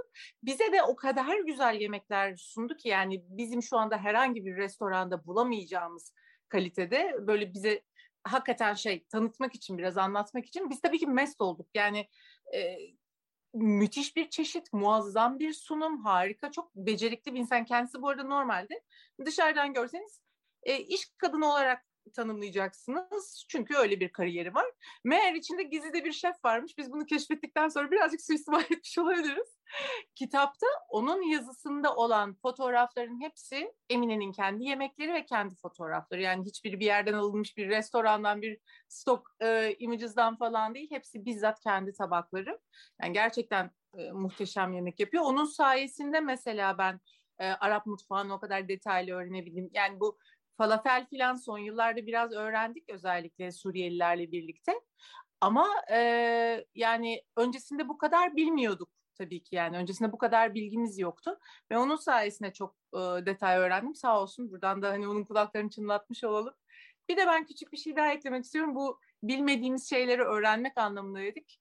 Benim için mesela İstanbul bu anlamda çok öğretici oldu. Klasik Türk yemekleri anlamında da olabilir. Başka kültürlerin yemekleri anlamında da. Ee, bizim evde pek İstanbul mutfağı bilinmezdi tabii ki. Ben Balkan mutfağıyla daha çok büyüdüm. Ve bu yüzden aslında epey e, zor durumda kaldığım da oldu. Şöyle İskender'i veya bazı kebap türlerini belli bir yaşa kadar tatmamıştım. Çünkü ben çocukken dışarıda yemek yemek bugünkü kadar sıradan bir şey değildi. E, öyle her gün her gün dışarıdan yemek söylenmezdi. Aa onu yemedin mi? Aa bunu bilmiyor musun falan. E, bilmiyorum hani çok mu normal diye düşünürdüm. Kısır gibi bazı çok basit şeyleri çok geç yaşlarda tattım. Mercimek köftesini 19-20 yaşında ilk kez ablamın komşusu yapıp getirdiğinde yedim ve gün yemeklerine bayılırım. Yani o gün tabağı denen konsept var ya onun için ölürüm gerçekten. şey diyorum arada bir kendime takılarak yıllarca yemediğim için arayı kapatmam için şimdi benim daha çok yemem lazım onları diyorum. Çünkü bazı malzemeler gerçekten coğrafya itibariyle çok bilinemiyor. Yani Balkanlarda zeytinyağı yok ve haliyle zeytinyağlı yemekleri bilemezsiniz. Zaten sebze de çok fazla yok. Et ve hamur ağırlıkları ister istemez. Ve bazen işte bunun ne kadar dışlayıcı olabileceğini de o zaman öğrenmiştim. Böyle şey gibi. Herkes aynı anda her şeyi biliyor ve herkes Adana dürüm yiyor ve herkes ya da fıstıklı kebabı biliyor. Hayır öyle değil, bilmeyebilir, bunları tanımayabilir ve bunları hava atmak için söylemez insana yani gerçekten bilmiyor olabilir. Ben bunların hepsini cidden İstanbul'da öğrendim. İstanbul sayesinde öğrendim. İstanbul sayesinde sadece İstanbul zeytinyağlarının değil, işte Adana'nın, Antakya'nın, Urfa'nın, Antep'in, Trabzon'un, ne bileyim Antalya'nın, Ege'nin yemeklerini de bu sayede öğrendim. Ben belki başka bir şehirde yaşasaydım bunların hepsini bu kadar öğrenemeyecektim. De bu kitap sayesinde öğrendik. Sen onların sayesinde, biz de bu kitap sayesinde. Şimdi buradan şuna geçmek istiyorum. Nerelisiniz? Ee, İstanbul'da olan ilişkinizi sormamın sebebi asıl şu. Şimdi kitapta makalelere bakarken, sizin, sizin e, bu yapılan söyleşilere bakarken herkes şöyle başlıyor. İşte ben kimim? İşte nereliyim? Nereden geldim? İşte anneannem, babaannem şuradan göç etti. İşte mesela Takiye Thomasyan diyor ki işte atalarım Trakyalı Ermeniler, her iki babaannem Çorlu. İşte Ercan Gül, Adnan Sancak demiş işte ben Boşnağım diye başlıyor söyleşiye. Ee, işte Can Kar ve Sofokles Kar ilk cümleleri daha ben Antakya Reyhanlı'danım diye başlıyor. Silva Hanım siz Diyarbakır'da doğdum diye başlıyorsunuz. Hatta şimdi e, söyleşinin başında dedim ya size sarılmak istedim okuyunca diye. Ee, orada da bir e, şeyden bahsediyorsunuz. Bir kültürel miras panelinde bir kahve likörü. Evet. Kahve likörü yapmaya karar verdiğinizde bir hikayeniz var. İsterseniz sizden dinleyelim hikayeyi. Ee, ondan sonra bir yere bağlayacağım. E, beni anlatacaksınız şimdi. e, Hrant Dink Vakfı'nda e, somut olmayan kültürel e, kültürel miras çerçevesinde yemek, mutfak, şarkı, müzik, e, konulu bir 3-4 gün süren bir panel, atölye daha doğrusu e, düzenlenecekti. E, likör ve e, likör kültürü üzerine bana e, ulaştılar, telefon açtılar. İşte bir hem bir e, atölye hem bir e, konuşma e, panel düzenliyoruz diye. Tabii ki çok sevindim ve o güne kadar e, şey hmm, e, atölye yapmamıştım açıkçası. E, bana birkaç gün müsaade ederseniz e, nasıl bir e, likör, hangi likörü yapacağımıza karar vereyim dedim. Çünkü inanılmaz talep vardı. Hani birebir olmayacak 8-10 kişi bir masa etrafında toplanacak. E, imece usulüyle e, yapılacak gibi. Evin içinde koridorda e, şey gibi ne derler hapishanede olta atar gibi bir baş gittim bir baş geldim bir baş gittim bir baş geldim. Hangi likörü yapalım diye.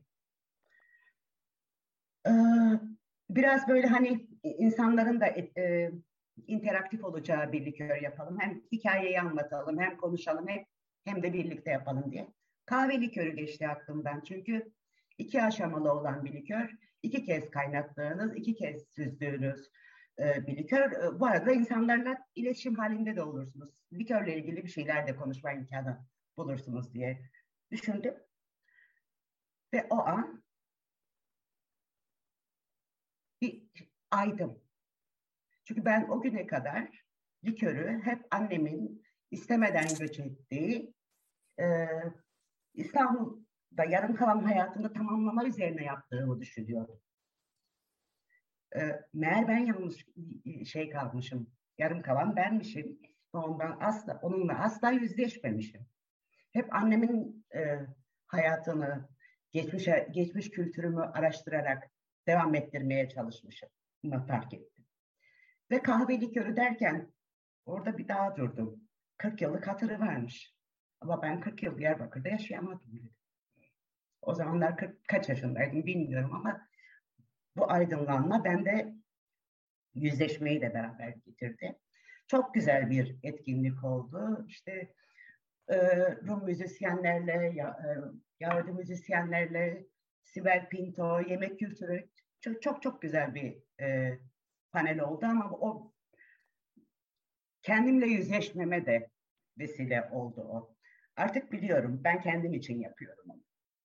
Ben e, bu topraktan aldığımı belki yarım kalma üzerinden belki de işte bir şeylerin e, olması gerektiği gibi arzu ettiğim gibi olmamasından ama ben bir şeyleri hani tat üzerinden dönüştürmeye çalışıyorum e, diye düşündüm.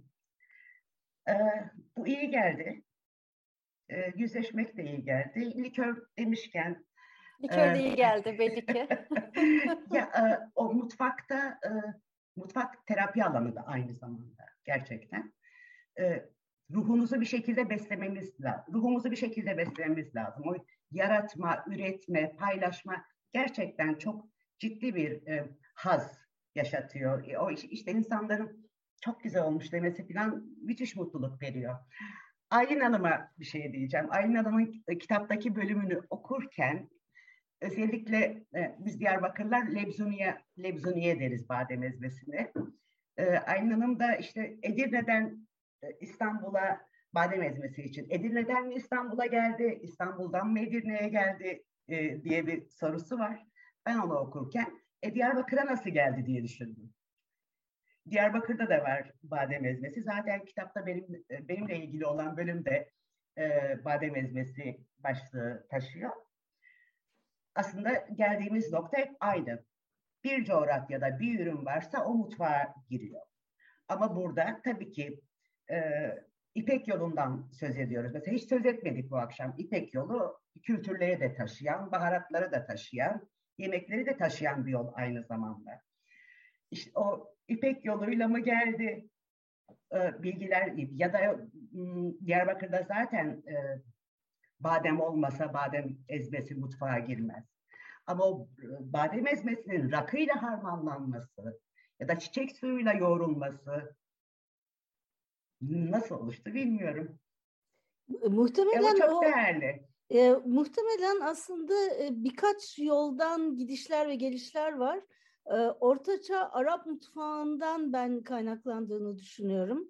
E, Güneydoğu'da elbette ki badem var. E, Mardin'in de badem şekeri vardır mesela. Hı hı. E, bu badem özellikle o çiçek suyu yani narenciye çiçeği suyu ve gül suyu gibi kokular ama özellikle portakal çiçeği veya narenciye turunç çiçeği su, suyu özellikle bu ortaçağ Arap mutfağında çok kullanılan bir şey ve oradan Magreb yoluyla İber Yarımadası'na giriyor. Ben özellikle seferat mutfağı çalıştığım için oradan da tekrar doğuya doğru bir yolculuğu da var.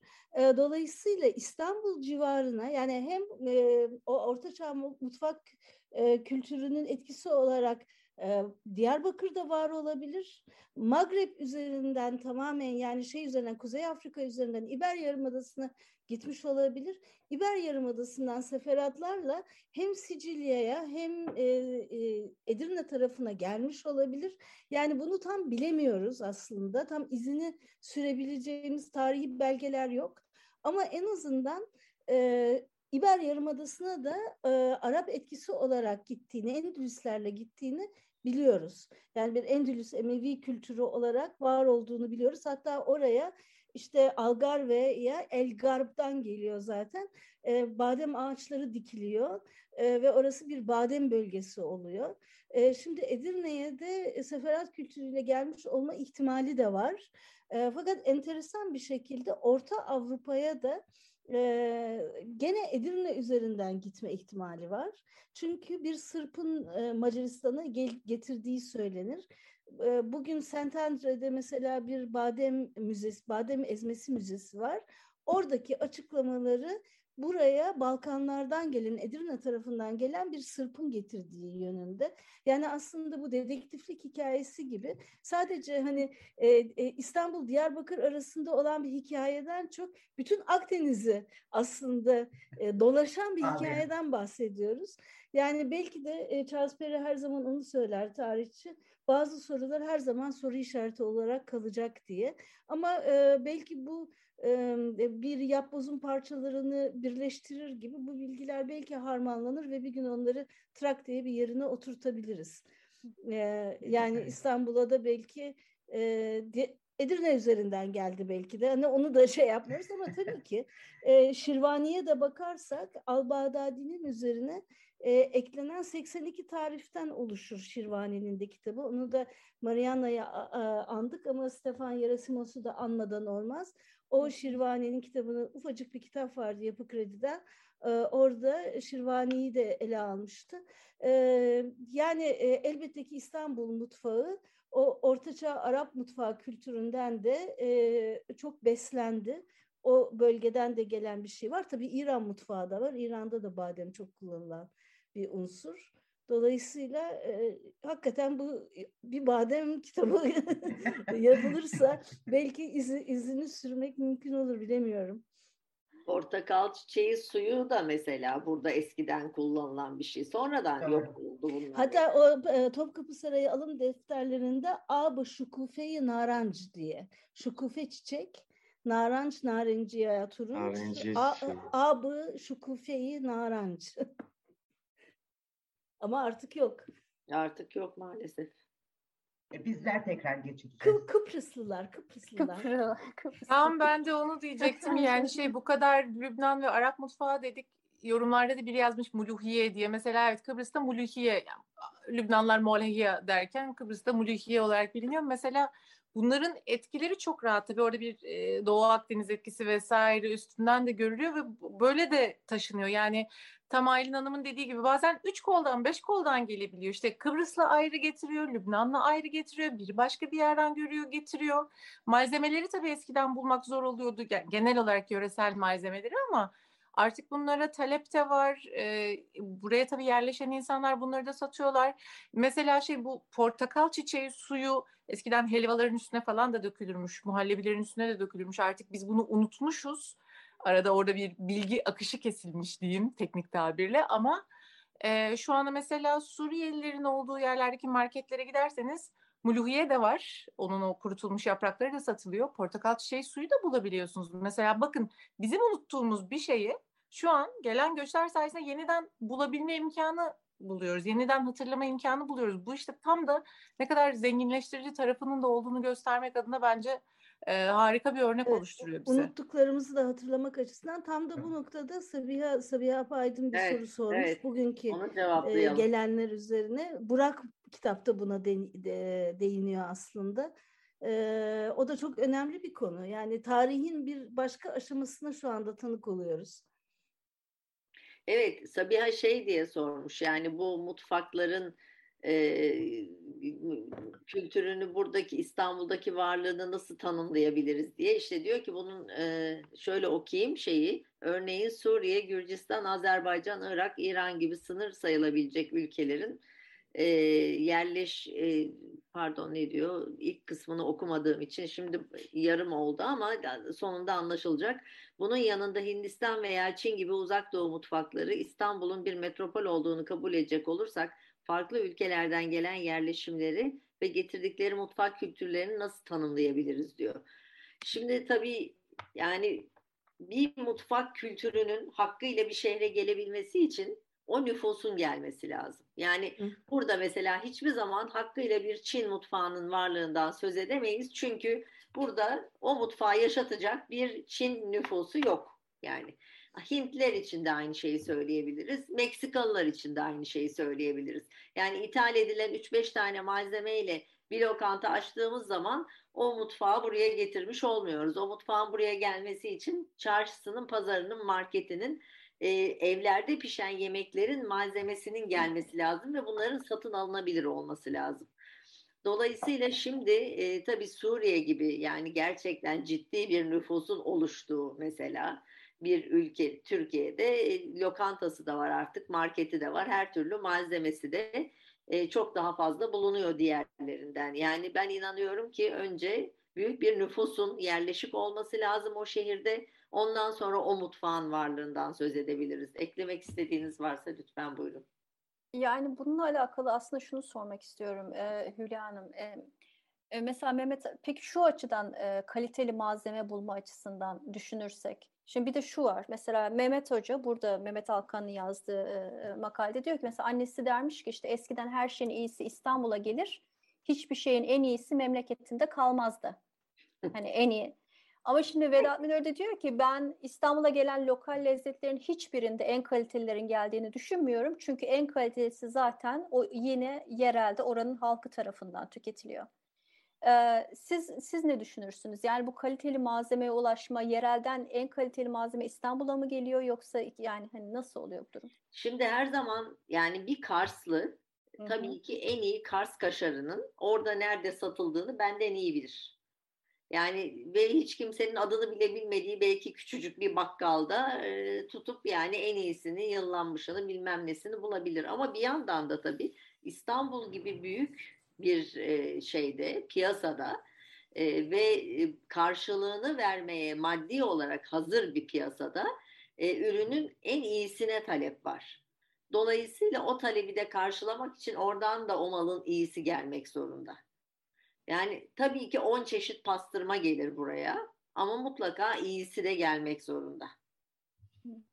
Yani... Ben bir orada bir küçük bir şey düzeltmek isterim. Bu ikisi aslında birbiriyle çelişmiyor. Aslında ikisi farklı zaman dilimlerinden bahsettikleri için böyle. Şöyle ki e, Mehmet Hoca'nın bir tarihçi olarak aktardığı dönem tabii, tabii ki o eski eski biraz daha evet yani söylüyor. Vedat İstanbul'un evet başkenti olduğu zaman çünkü saray burada ve saraya tabii ki her şeyin en iyisi geliyor. Yani tereyağının iyisi de geliyor, kuzunun iyisi de geliyor, pirincin iyisi de geliyor.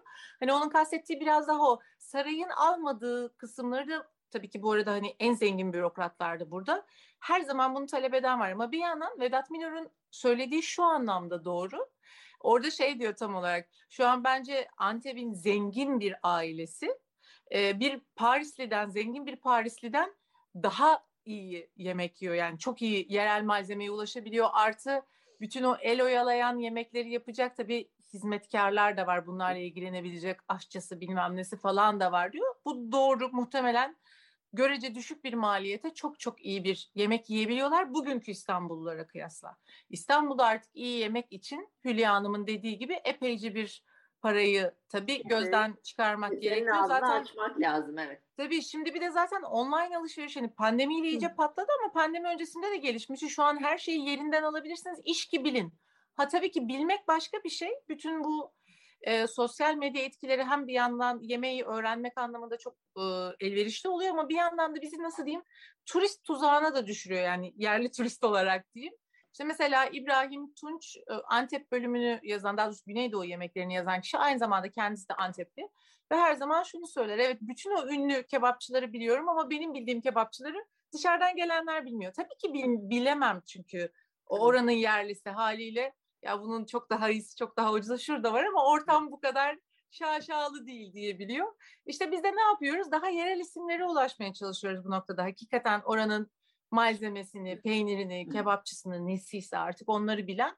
Ama bunu kolaylaştıran yine de nereden baksak aslında yine de internet. Tamam bazen e, gereksiz köpürtmeler de oluyor. Çok hak edilmemiş ünlüler de olabiliyor ama internet olmadan hiçbirimiz bu kadar yerel mutfak e, kültürü bilgisine sahip olamayacaktık. Bu bir gerçek. Bir, bir şey eklemek istiyorum. Şimdi burada ilk başlarda şundan söz ettim. Hani dedim ki böyle bir taleple birlikte oradaki arz içinde daha çok insan çalışmak durumunda olacak ve hani yerleşik insanlar için daha çok iş imkanı doğacak. Fakat bu işin bir de şöyle bir tarafı var. Burada talep oldukça oradaki malı e, hak ettiği kaliteye varmadan, o seviyeye gelmeden de buraya yollama eğilimi oluyor. Yani mesela Divle Obruk bunun şahane bir örneği. Yani Divle Obruk hakkıyla bekletilmezse e, çok sıradan bir peynir. Hakkıyla bekletildiğinde çok özel bir peynir.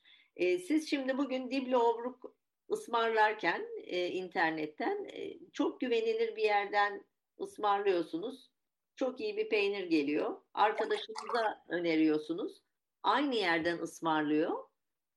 İki ay daha genç bir peynir geliyor ona mesela. Tadı, lezzeti, her şeyi bambaşka bir peynir. Yani bu standardı korumak e, en önemli şey bu konuda. Yani bir yerin e, ürününü ünlendirmesi tamam bu bir aşama ama ünlendirdikten sonra onun hakkını vermesi en önemli aşaması işin ve e, varlığını sürdürebilmesi de ona bağlı. Peki o zaman yani ileriye dönük bu konularda e, mesela işte bu bahsettiğimiz kaliteli doğru malzemeye ulaşım, sürdürülebilirliğin sağlaması e, ve de mevsimsel mutfak anlayışının tekrar oturtulması. Bu da kitapta bahsedilen konulardan bir tanesi. Bu konularda nasıl somut adımlar atılabilir? Mesela bir yerde e, yerel üreticileri destekleme konusunda mesela kooperatifleşmenin öneminden bahsediliyor kitapta. E, bunun gibi hani nasıl somutlar atılabilir e, ileriye dönük? E, nasıl çözebiliriz bu durumu? E, Aylin Hanım veya siz Aylin bir şey söylemek ister misiniz? Ben çok konuştum. Yok. yani hani hem e, iki konuda yani kitapta hem kaliteli malzemenin kaybı, işte ulaşım, sürdürülebilirliğin sağlanamaması, e, yerel üreticilerin işte bu işte zor şartlardaki çalışmaları hem de mevsimsel mutfak anlayışının unutulmuş olması konuları işte birer problem olarak e, yani geçiyor. şimdi İstanbul gibi bir e, büyük şehir her zaman hakikaten e, malzemenin en iyisinin geldiği yer. E, bu hala da devam ediyor bence. Şimdi şefler arasında da böyle bir moda başladı işte Anadolu mutfağına olan ilgi falan. Herkes işte şuranın bilmem nesi, buranın bilmem nesi diye e, bir şeyleri getirtmeye çalışıyor. Semt pazarları var. Anadolu yakasına gidin özellikle kuzeye doğru muhakkak işte Karadeniz'den gelen ürünleri görürsünüz. Kuzgunca e, her hafta sonu bir tane Kastamonu arabası gelir. İşte ne bileyim ben zaten Kastamonu mallarının geldiği o meşhur e, pazar vardır e, Kağıthane tarafında e, falan filan. Yani işte Siirt peynirlerine gidersiniz e, Fatih'te bulursunuz şudur budur. Yani her her semtte aslında yerleşen nüfusa göre mesela Üsküdar'da birisi var her seferinde bana işte kömür tuzu geldi işte bilmem cibin üzümü geldi falan diye mesaj atıyor. Her şeyi buluyorsunuz aslında. Herkes de kendisi de getirtiyor. Yani o işte memleketten bulgur salça gelme olayı çok da kesilmiş değil. O evrilerek devam ediyor aslında. Şimdi işte bu kadın özellikle pandemi döneminde direkt üreticiden almalarla çok başladı. Kadın kooperatiflerinden ve insanlar işte bir iki deniyor bazısına abone oluyor yani sürekli istiyor oradan. Ama mesela enginarda yaşandı. Herkes enginarı e, direkt getirtmeye başladı birdenbire ve direkt de aracıyı e, çıkararak direkt tarladan satanlar başladı falan. Yani bunlar her zaman iyisi var, kötüsü var, sahtesi Araya var. girmek istiyorum Aylin. Bunu evet. seninle de konuşuyoruz çünkü. Aracısız evet, evet. ama aynı fiyata. Evet, evet. Aracısız ama aynı fiyata da oluyor. Yani bakıyorsunuz aracısız getirtiyorsunuz, tarladan direkt getirtiyorsunuz. Ama işte o nihai aracılar çıktığı halde aslında normalde aracıların da karlarının eklenerek geldiği rakamın üstüne bir rakam bazen ödüyorsunuz falan. Ama İstanbul o kadar e, farklı da gelir gruplarının bir arada olduğu bir yer ki herkes kendi bütçesine göre aslında memleketin veyahut da e, kendi memleketi olmasa bile işte aradığı bu özel sonradan öğrendiği, sonradan keşfettiği lezzetlere ulaşmanın yolunu arıyor. Fakat aynı zamanda şu kaybettiğimiz bir şey var İstanbul için. Belki kitapta böyle bir bölüm olmalıydı. İstanbul aynı zamanda kendi üretimini de yapan bir kentti. Bostanlar vardı, kent tarımı vardı. Yani bu bunu kaybettik biz. Yani ben Trakya'yı şey yaptığım için hani İstanbul'un arka bahçesi gibi hani çok yakın bazı daha e, kaybolabilir mevsimlik yeşilliklerin bazı meyvelerin yakın civardan gelmesi gibi. Nasıl balıkların mevsimi varsa bir takım sebzelerin meyvelerin mevsimi olması gibi. Meyvelerde bunu tabii mecburen birazcık hala yaşıyoruz. Hala kiraz mevsimi diye bir mevsim var yani en azından. Özellikle Hülya gülümsüyor çünkü o tam bir kiraz delisidir. ee, ama e, şey balıkların da e, iyi kötü bir mevsimi var hala ama bir sürü evet. patlıcanın falan e, mevsimi diye bir şey kalmadı. Bir zamanlar e, ta 1996 yılında mıydı neydi? Armada Otel'e işte bir kış menüsü yapılacaktı. İşte Hünkar Beğendi'den vaz, vazgeçmek istemiyordu Kasım Zoto. Ondan sonra ben de yapma Allah aşkına hangi İstanbul'da aklı başında kış zamanı patlıcan yer demiştim.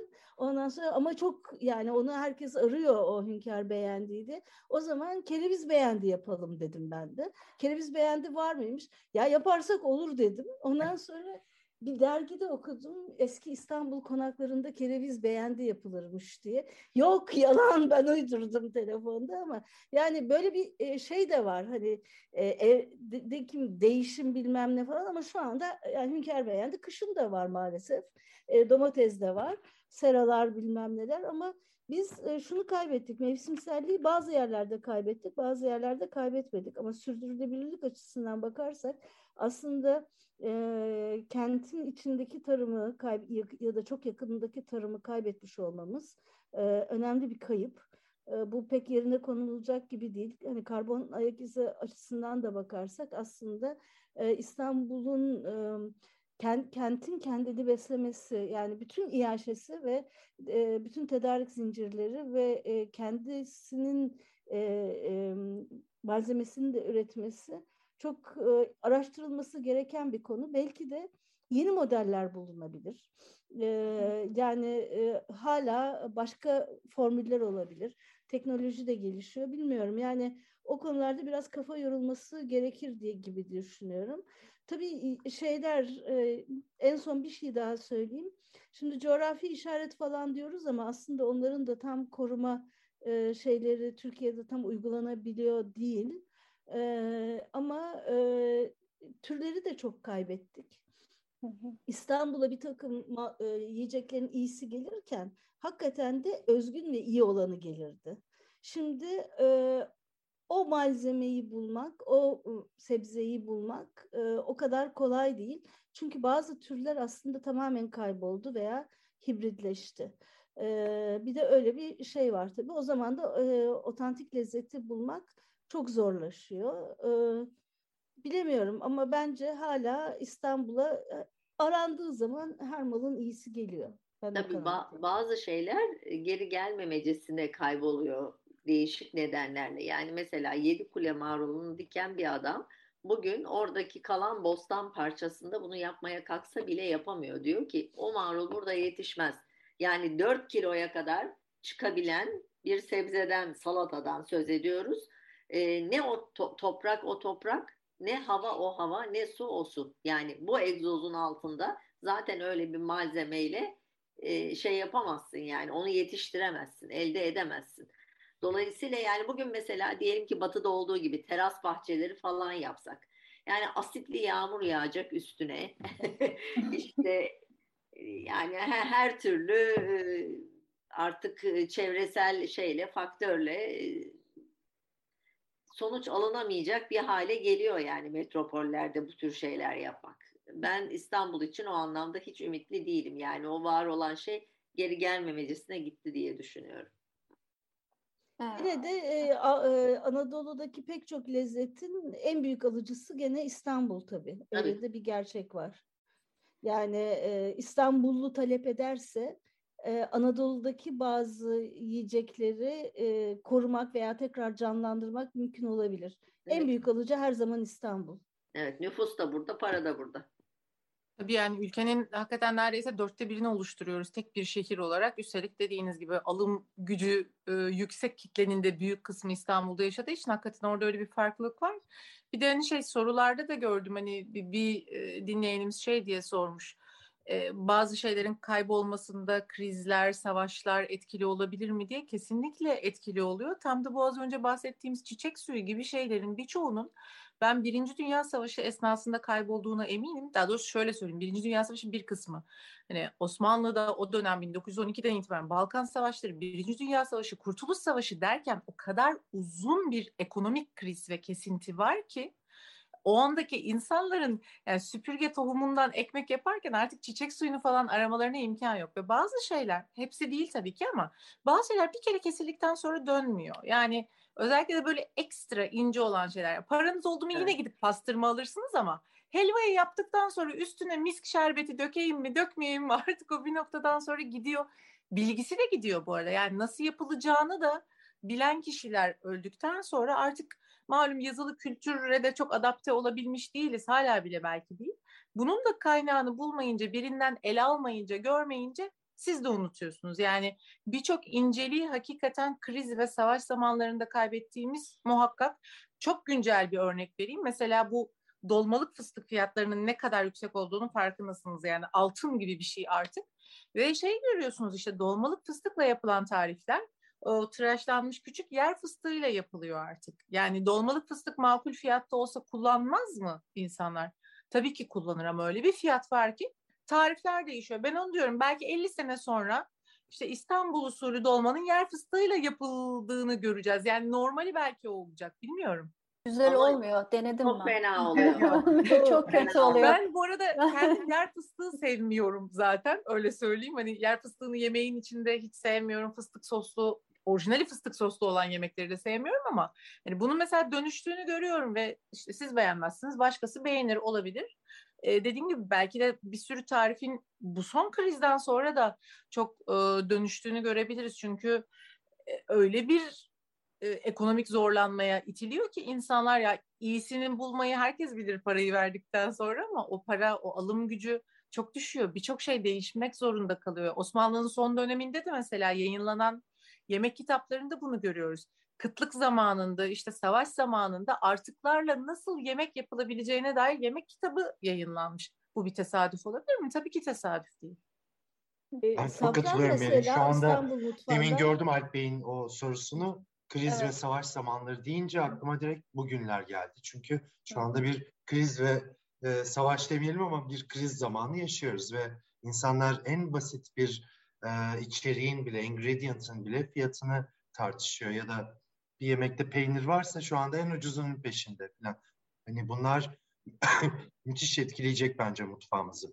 Bu, bu evet, anlamda Aylin Doğan'ın çalışmasına bakılabilir. Bu İstanbul'un işgal dönemindeki İstanbul'un mutfağı Hı. üzerine yaptığı evet. kitabı. Yani oradan da öğrenecek çok şey olabilir. Gerçekten yokluk yılları bazen kırılma noktaları oluyor ve bazı şeyler onunla birlikte yok oluyor. Mesela safran ne zaman yok olmuş diye bakarsak aslında Osmanlı'da pilav zerde çok önemli bir şey. safran çok kullanılıyor ama bugünkü İstanbul mutfağında yani hiçbir yerde safran kullanılmıyor. Antep mutfağında mesela hani bir şey yerine geçmek üzere haspir var. erzat safran gibi. Ama hiç alakası olmayan. Sadece bir, renk veriyor. Aynen. Re, rengi bile tam vermiyor. yani. Ne kadar renk veriyor. Ama yani, yani şu, şu anda aslında safran da İran'dan geliyor. Yani tamam pahalı. Belki dolmalık fıstık daha bile pahalı bilmiyorum. Yani çünkü çok az safranla gene de. Yarışırlar e, birbirleriyle. Evet ya bir de safranın hani biçim diye yetiyor da dolmalık fıstık öyle bir şey de değil yani. Bir avuç konuyor mesela dolmanın harcına.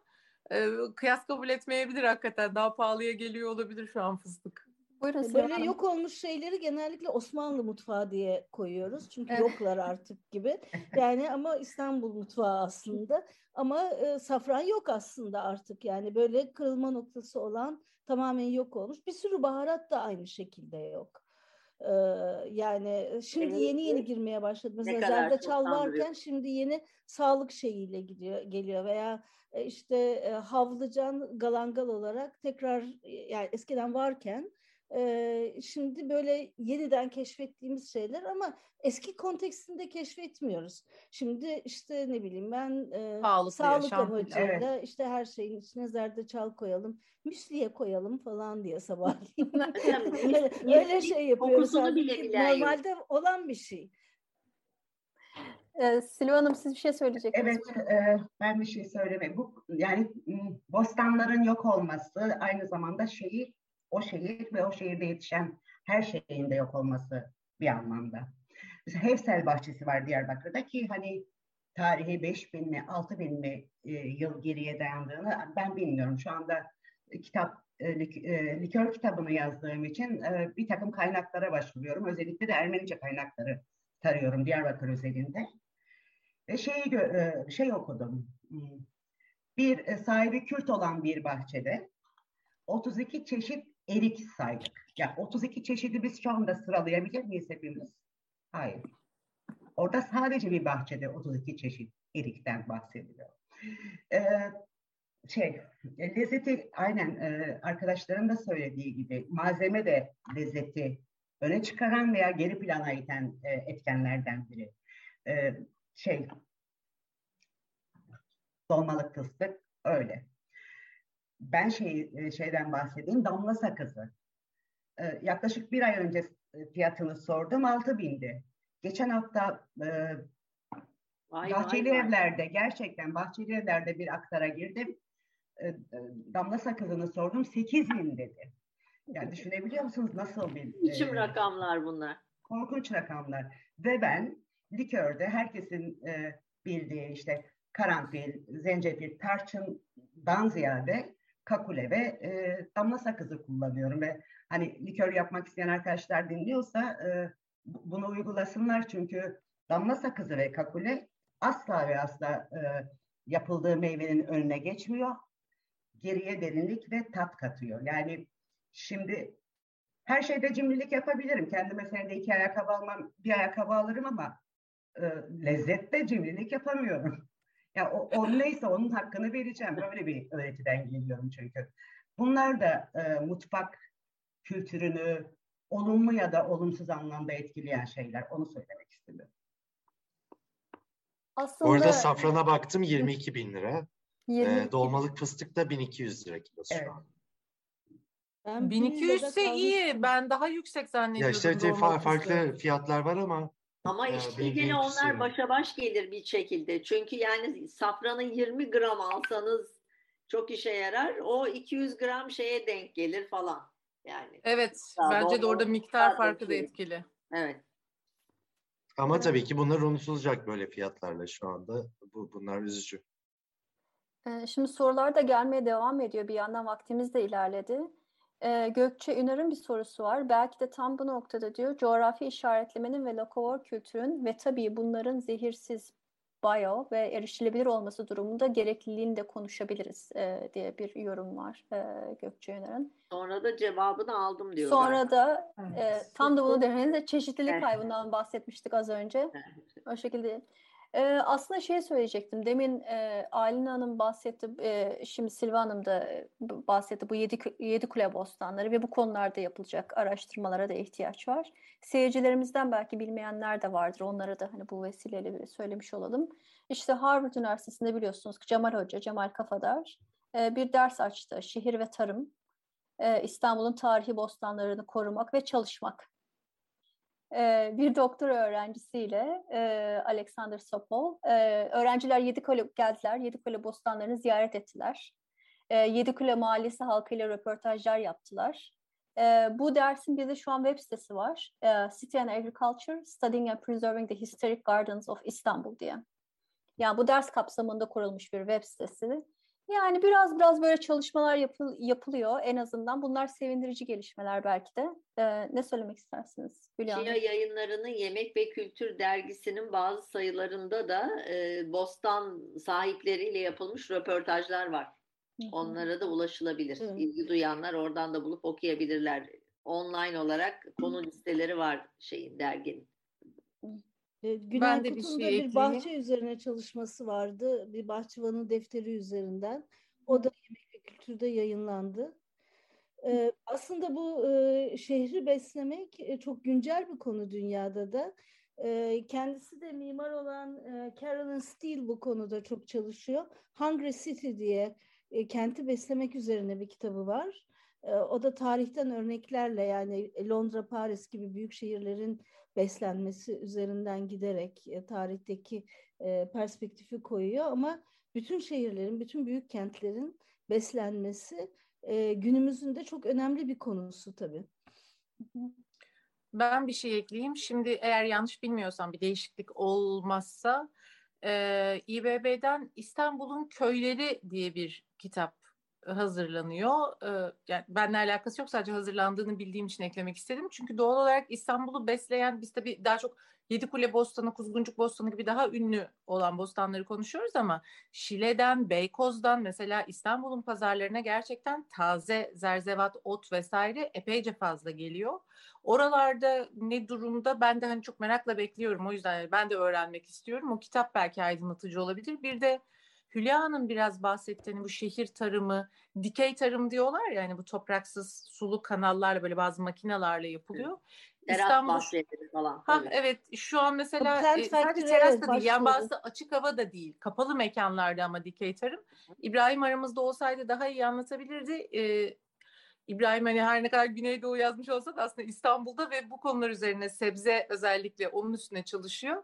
Ee, mesela o dikey tarımla üretim yapan e, bir yerin başında ve bu konuda böyle atılımlar görmek beni de hakikaten çok sevindiriyor. Yeterli olmaz tabii 20 milyonu böyle şeylerle besleyemezsiniz yani kadar, ama. Kadar bir avuç insanı besleyebilecek çözümler ki bunlar. Evet. Ha, hiç yoktan iyidir diyebilirsiniz. Tabii bir ucundan yani... başlıyor. Bir de zamanla bu teknolojilerin ucuzlaması imkanı da var. Yani şey 80'lerde müthiş pahalı olan şeyler bugün artık hiç yok fiyatına gibi. Belki zamanla bu teknolojiler geliştikçe ve yaygınlaştıkça daha erişilebilir de olabilir. Bilmiyorum biz görebilir miyiz onları ama hani bir ihtimal belki onlar olabilir bilmiyorum. Bir de e, sorularda galiba onu atladık atlamayalım e, sağ olsun dinleyenimiz sormuş. Etnik mutfak mı, coğrafi, coğrafi mutfak mi? mı evet. demiş. Hı hı. Ben onu özellikle cevaplamak isterim. Çünkü kitapta en başından beri çok üstüne vurgu yapa yapa anlattığımız bir şey. Herkes de aynı fikirde olduğu için rahatlıkla biz diyebiliyorum. Ee, biz hep mutfağın coğrafi sınırlarına inanan insanlarız. Yani çünkü bizim insanlar olarak bugün şuradan, yarın buradan, öbür gün oradan siyasi sınırlar. Siyasi sınır derken sadece ülke sınırını da düşünmeyin. İlleri belirlemek de siyasi ve idari bir iştir. O yüzden iller birbirine katılır ya da bir yer il olur, ayrılır vesaire. Bunlar hepsi siyasi kararlardır. Ve bu çizgileri çekmek hiçbir şey ifade etmez. Yani siz istediğiniz kadar çekin. Bugün baktığınızda evet Güneydoğu mutfağı diyorsunuz ya da Orta Anadolu mutfağı diyorsunuz. Niye? Çünkü az çok be- benziyor. Yani siz bunu 46 ile de bölseniz aynı malzeme çıktığı sürece o coğrafyada benzer bir mutfak olacak.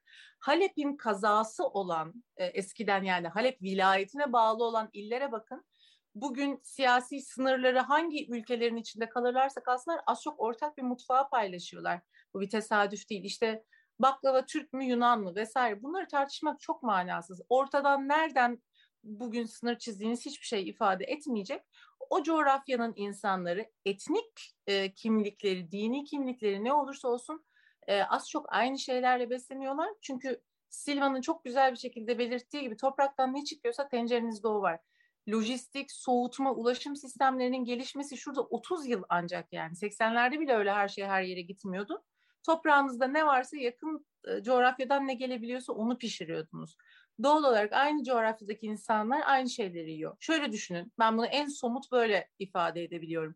İstanbul'da yaşayan biri olarak e, benim yediğim şey, diyelim ki Türk'üm. Yozgat'ta yediğim bir Türk'le aynı olacak mı? Giresun'da yaşayan bir Türk'le aynı olacak mı? Antalya'da yaşayan bir Türk'le aynı olacak mı? Nasıl aynı olabilir? Keza hani bunu mesela Silva benden sonra çok daha güzel tamamlar. İstanbul'daki Ermeni mutfağıyla Diyarbakır'daki Ermeni mutfağı birebir aynı mı? Yani Diyarbakır'da Türk, Kürt, Ermeni onların yedikleri doğal olarak kendi içlerinde daha çok benzeşiyor. Ben yani o yüzden bu şey kafamızda bazı şeyleri düşünüyoruz. Tabii ki daha sembol yemekler olabiliyor. Belli grupların elbette kattığı belli şeyler oluyor ama hepimiz coğrafi imkanlarla sınırlıyız diye düşünüyorum. Bilmiyorum Silva dediğim gibi benden daha güzel açıklar belki bu kısmını. Yok gayet güzel e, açıkladın sevgili Merin ama e, şunu söyleyebilirim. Mesela e, Ermeni mutfağı ile ilgili sevgili Ta, Takuyi Tolmasyan'ın yazdığı Sofranı, Sofranı Şen Olsun kitabıyla benim kitabımı bir karşılaştırsın insanlar apayrı tatlar bulacaklar. Çünkü gerçekten etnisite değil coğrafyadır belirleyici olan. Topraktan yetiştiğiyledir, e, ilintilidir mutfak. Ama e, gerek e, Türk olsun, gerek e, e, Müslüman olsun, Yahudi olsun, Rum olsun ortaklaştığımız bir noktalar var. O da e, do, e, doğanın döngüsü. E, ona mesela işte Paskalya zamanı e, genelde ilkbahar dönemlerine gelen bir bayramdır. E, e, Yahudilerin Pesah'ıyla denkleşir, Hıdrellez de denkleşebilir. Burada e, herkesin ortak uyguladığı bir şey var. O zamana kadar kimse kuzu eti yemez. Kuzular çünkü e, anneye muhtaçtır, bebektir, kesilemez, yenemez. Belki dini yasaklar işte bundan dolayı konmuştur. Ama dini yasağın dışında da e, kültürel bir ortaklıktan söz edebiliriz. İnsanlar e, o mevsimden sonra kuzu etini mutfağına taşıyor. O ana kadar kimse yemiyor. Mesela İstanbul'da da ben sizin sayenizde öğrendim. Hedriyelles'te e, kuzu eti yenirmiş. Yani bunun Türk'ünde de, e, e, Yahudisinde de, e, Ermenisinde de, Rum'unda da hep aynıdır. İlkbaharda kuzu eti yenir. O genelde bayramda olur, bir şölende olur, kutlamada olur. Tekrar edelim, coğrafyadır belirleyici olan. O. Harika söyledin gerçekten. Orada da o ortaklığı da bize veren yine coğrafya. Tabii biz bugün kuzu etini her zaman bulabiliyoruz ama eskiden doğal olarak tam Silvan'ın dediği gibi doğanın döngüsüne e, daha bağlıydık. E, kuzular çıkacak işte süt yılın belli dönemlerinde artıyor. O dönemde peynir veya sütlü tatlılar yenmeye başlıyor. Yani ortaklaştığımız şey bu anlamda hakikaten hepimizin doğadan ne bulabildiği, coğrafyanın bize ne sunabildiği ve e, yani bir sürü kültürde ortak şeye baktığınızda hep bu yüzden doğallık çerçevesinde niye her kültürde bir bahar bayramı var ya da niye her kültürde kara kışın ortasında biraz insanlara moral vermek için icat edilmiş dini bir bayram var, dini özel bir gün var, bir kutlanacak bir şey yaratılıyor. Yani isterseniz Antik Yunan'daki, Antik Roma'daki festivallere bakın, Saturnalia'ya bakın. İşte isterseniz e, Noel yoğurtusuna bakın, isterseniz başka şeyleri. Bunlar tesadüf değil çünkü insan olarak ihtiyaçlarımız çok ortak tabii ki. Biz bunu kültürlerle çeşitlendiriyoruz. Hem çok çeşitli ama hem de belli noktalarda müthiş ortaklaşıyoruz ister istemez. Şimdi e, soruların yanında yorumlar da gelmeye başladı. Herkes acıktı yavaştan diye görüyorum ben sağ tarafta. İşte e, Nihan Karahalil e, bir Tekirdağlı olarak Silvia Hanım'ın likörlerini tek geçerim. İyi akşamlar dilerim demiş. E, başka bir seyircimiz e, Gila Benmayer e, bir midya, midya dolması olsa da yesek diye yazmış. Yayın bitince herkes buzdolabına hücum edecek. Ben onu anladım evet, şu anda. Kesin. Yani evet e, ama sipariş vermeyin de buradan söyleyelim bazı çünkü hava çok soğuk. E, yani bu da ayrı bir son zamanlarda tabii şey e, motosikletle sipariş Zaten getiren galiba şu anda. Ya şu anda yasak e, galiba yasak evet. Ee, şimdi e, iki saate yaklaştık. Son olarak e, başka seyircilerden de sorularımız yok. E, e, ka, e, bir yorum da e, yorumları da okudum. Son olarak şunu e, sorarak belki kapatayım. Sonra sizin son söylemek istediğiniz sözler varsa size e, söz vermek isterim. Şimdi sizin bu kitapta yaptığınız gibi işte böyle yemek yazarları, bu konuda işte akademik çalışma yapanlar, tarihçiler, sosyologlar, ne bileyim arkeobotanistler mesela ya da işte e, coğrafi bilgi sistemi kullanarak haritalama ve, ve mekansal veri analizi yapanlar, ahçılar, üniversitelerin gastronomi mutfak sanatları bölümleri, atıyorum yerel yönetici, e, üretimciler. Bunlar hepsi bir araya gelerek böyle ortak platformlar bu kitap gibi. Başka bundan sonra ne yapılabilir? Yani hangi konularda yani şu şu konularda araştırma yapılsa yani gerçekten çok iyi olur dediğiniz e, ya da şöyle bir organizasyon olsa mesela yedi konferansı işte bu gastronomi odaklı yedi oluşumu işte bilmiyorum artık hani korona döneminde sanıyorum toplanamadı. E, tam siz daha iyi bilirsiniz. Ee, bu, bunu Sapor başlamıştı. O da çok iyi bir başlangıç yaptı. Bence ama, Sapor çok İstanbul'du da yani. Evet ama evet, maalesef onu pandemi nedeniyle devamlı getiremedi. Yani bu tarz böyle İstanbul daha geniş kapsamlı, büyük ve uzun süreli bir proje hayal ediyorum ben.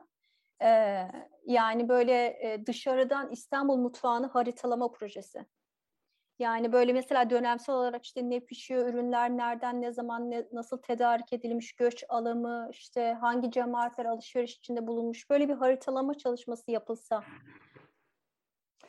ee, elektriklerde kesilmese şu an. Evet, evet. De, demin unuttum. Her zaman Arif Bilgin'i burada e, e, anmak lazım. Onun Osmanlı Saray Mutfağı diye yayınlandı ama İstanbul'un iaşesi üzerine müthiş çalışması var. Ne nereden geliyor, e, nasıl geliyor. O haritalandırmıştı da bunu. E, yani onun çalışması bence çok önemli. Bir de şu var aslında İstanbul mutfağının hani yerellikten, coğrafyadan bahsettik ama bütün Osmanlı coğrafyasında üç aşağı beş yukarı gene bir e, mutfak birliği de görebiliyoruz. Peki bu nasıl oluyor bu kadar e, varken? imaretlerin çalışılması ve imaretlerin aslında her yerde bir İstanbul mutfağının elçileri gibi o bölgenin kendi yerel mutfağından başka o İstanbul yani e, işte tas kebabı da veyahut da işte kuzu yemeği de e, pilavı da çıkıyor, hoşafı da çıkıyor. Yani İstanbul'da olan yemek pirinç pilavı da ya bulgur coğrafyası da olsa pirinç pilavı çıkıyor gibi. E, bu İsrail'den araştırmacı Amy Singer var. O Osmanlı imaretlerini e, çok güzel çalıştı. E, bence bu tür konulara da yani sadece bunlar tarih canım falan diye bakmamak lazım. E, onlara da bakmak lazım. Çünkü e, bir ortak Osmanlı coğrafyasında bir ortak yemek kültürü olması hem ticaretler ve iç göçler ama aynı zamanda bu herkesin yani bütün e, yolcuların ve e, e, her e, kesimden, her etnik gruptan da insanın yemek yiyebildiği imaretlerde belirli bir ortak kültürün yay, yayılması e, yani tesis edilmesi e, olarak bir imparatorluk gücünü e, şey yapmak üzere e, o da önemli bir konu.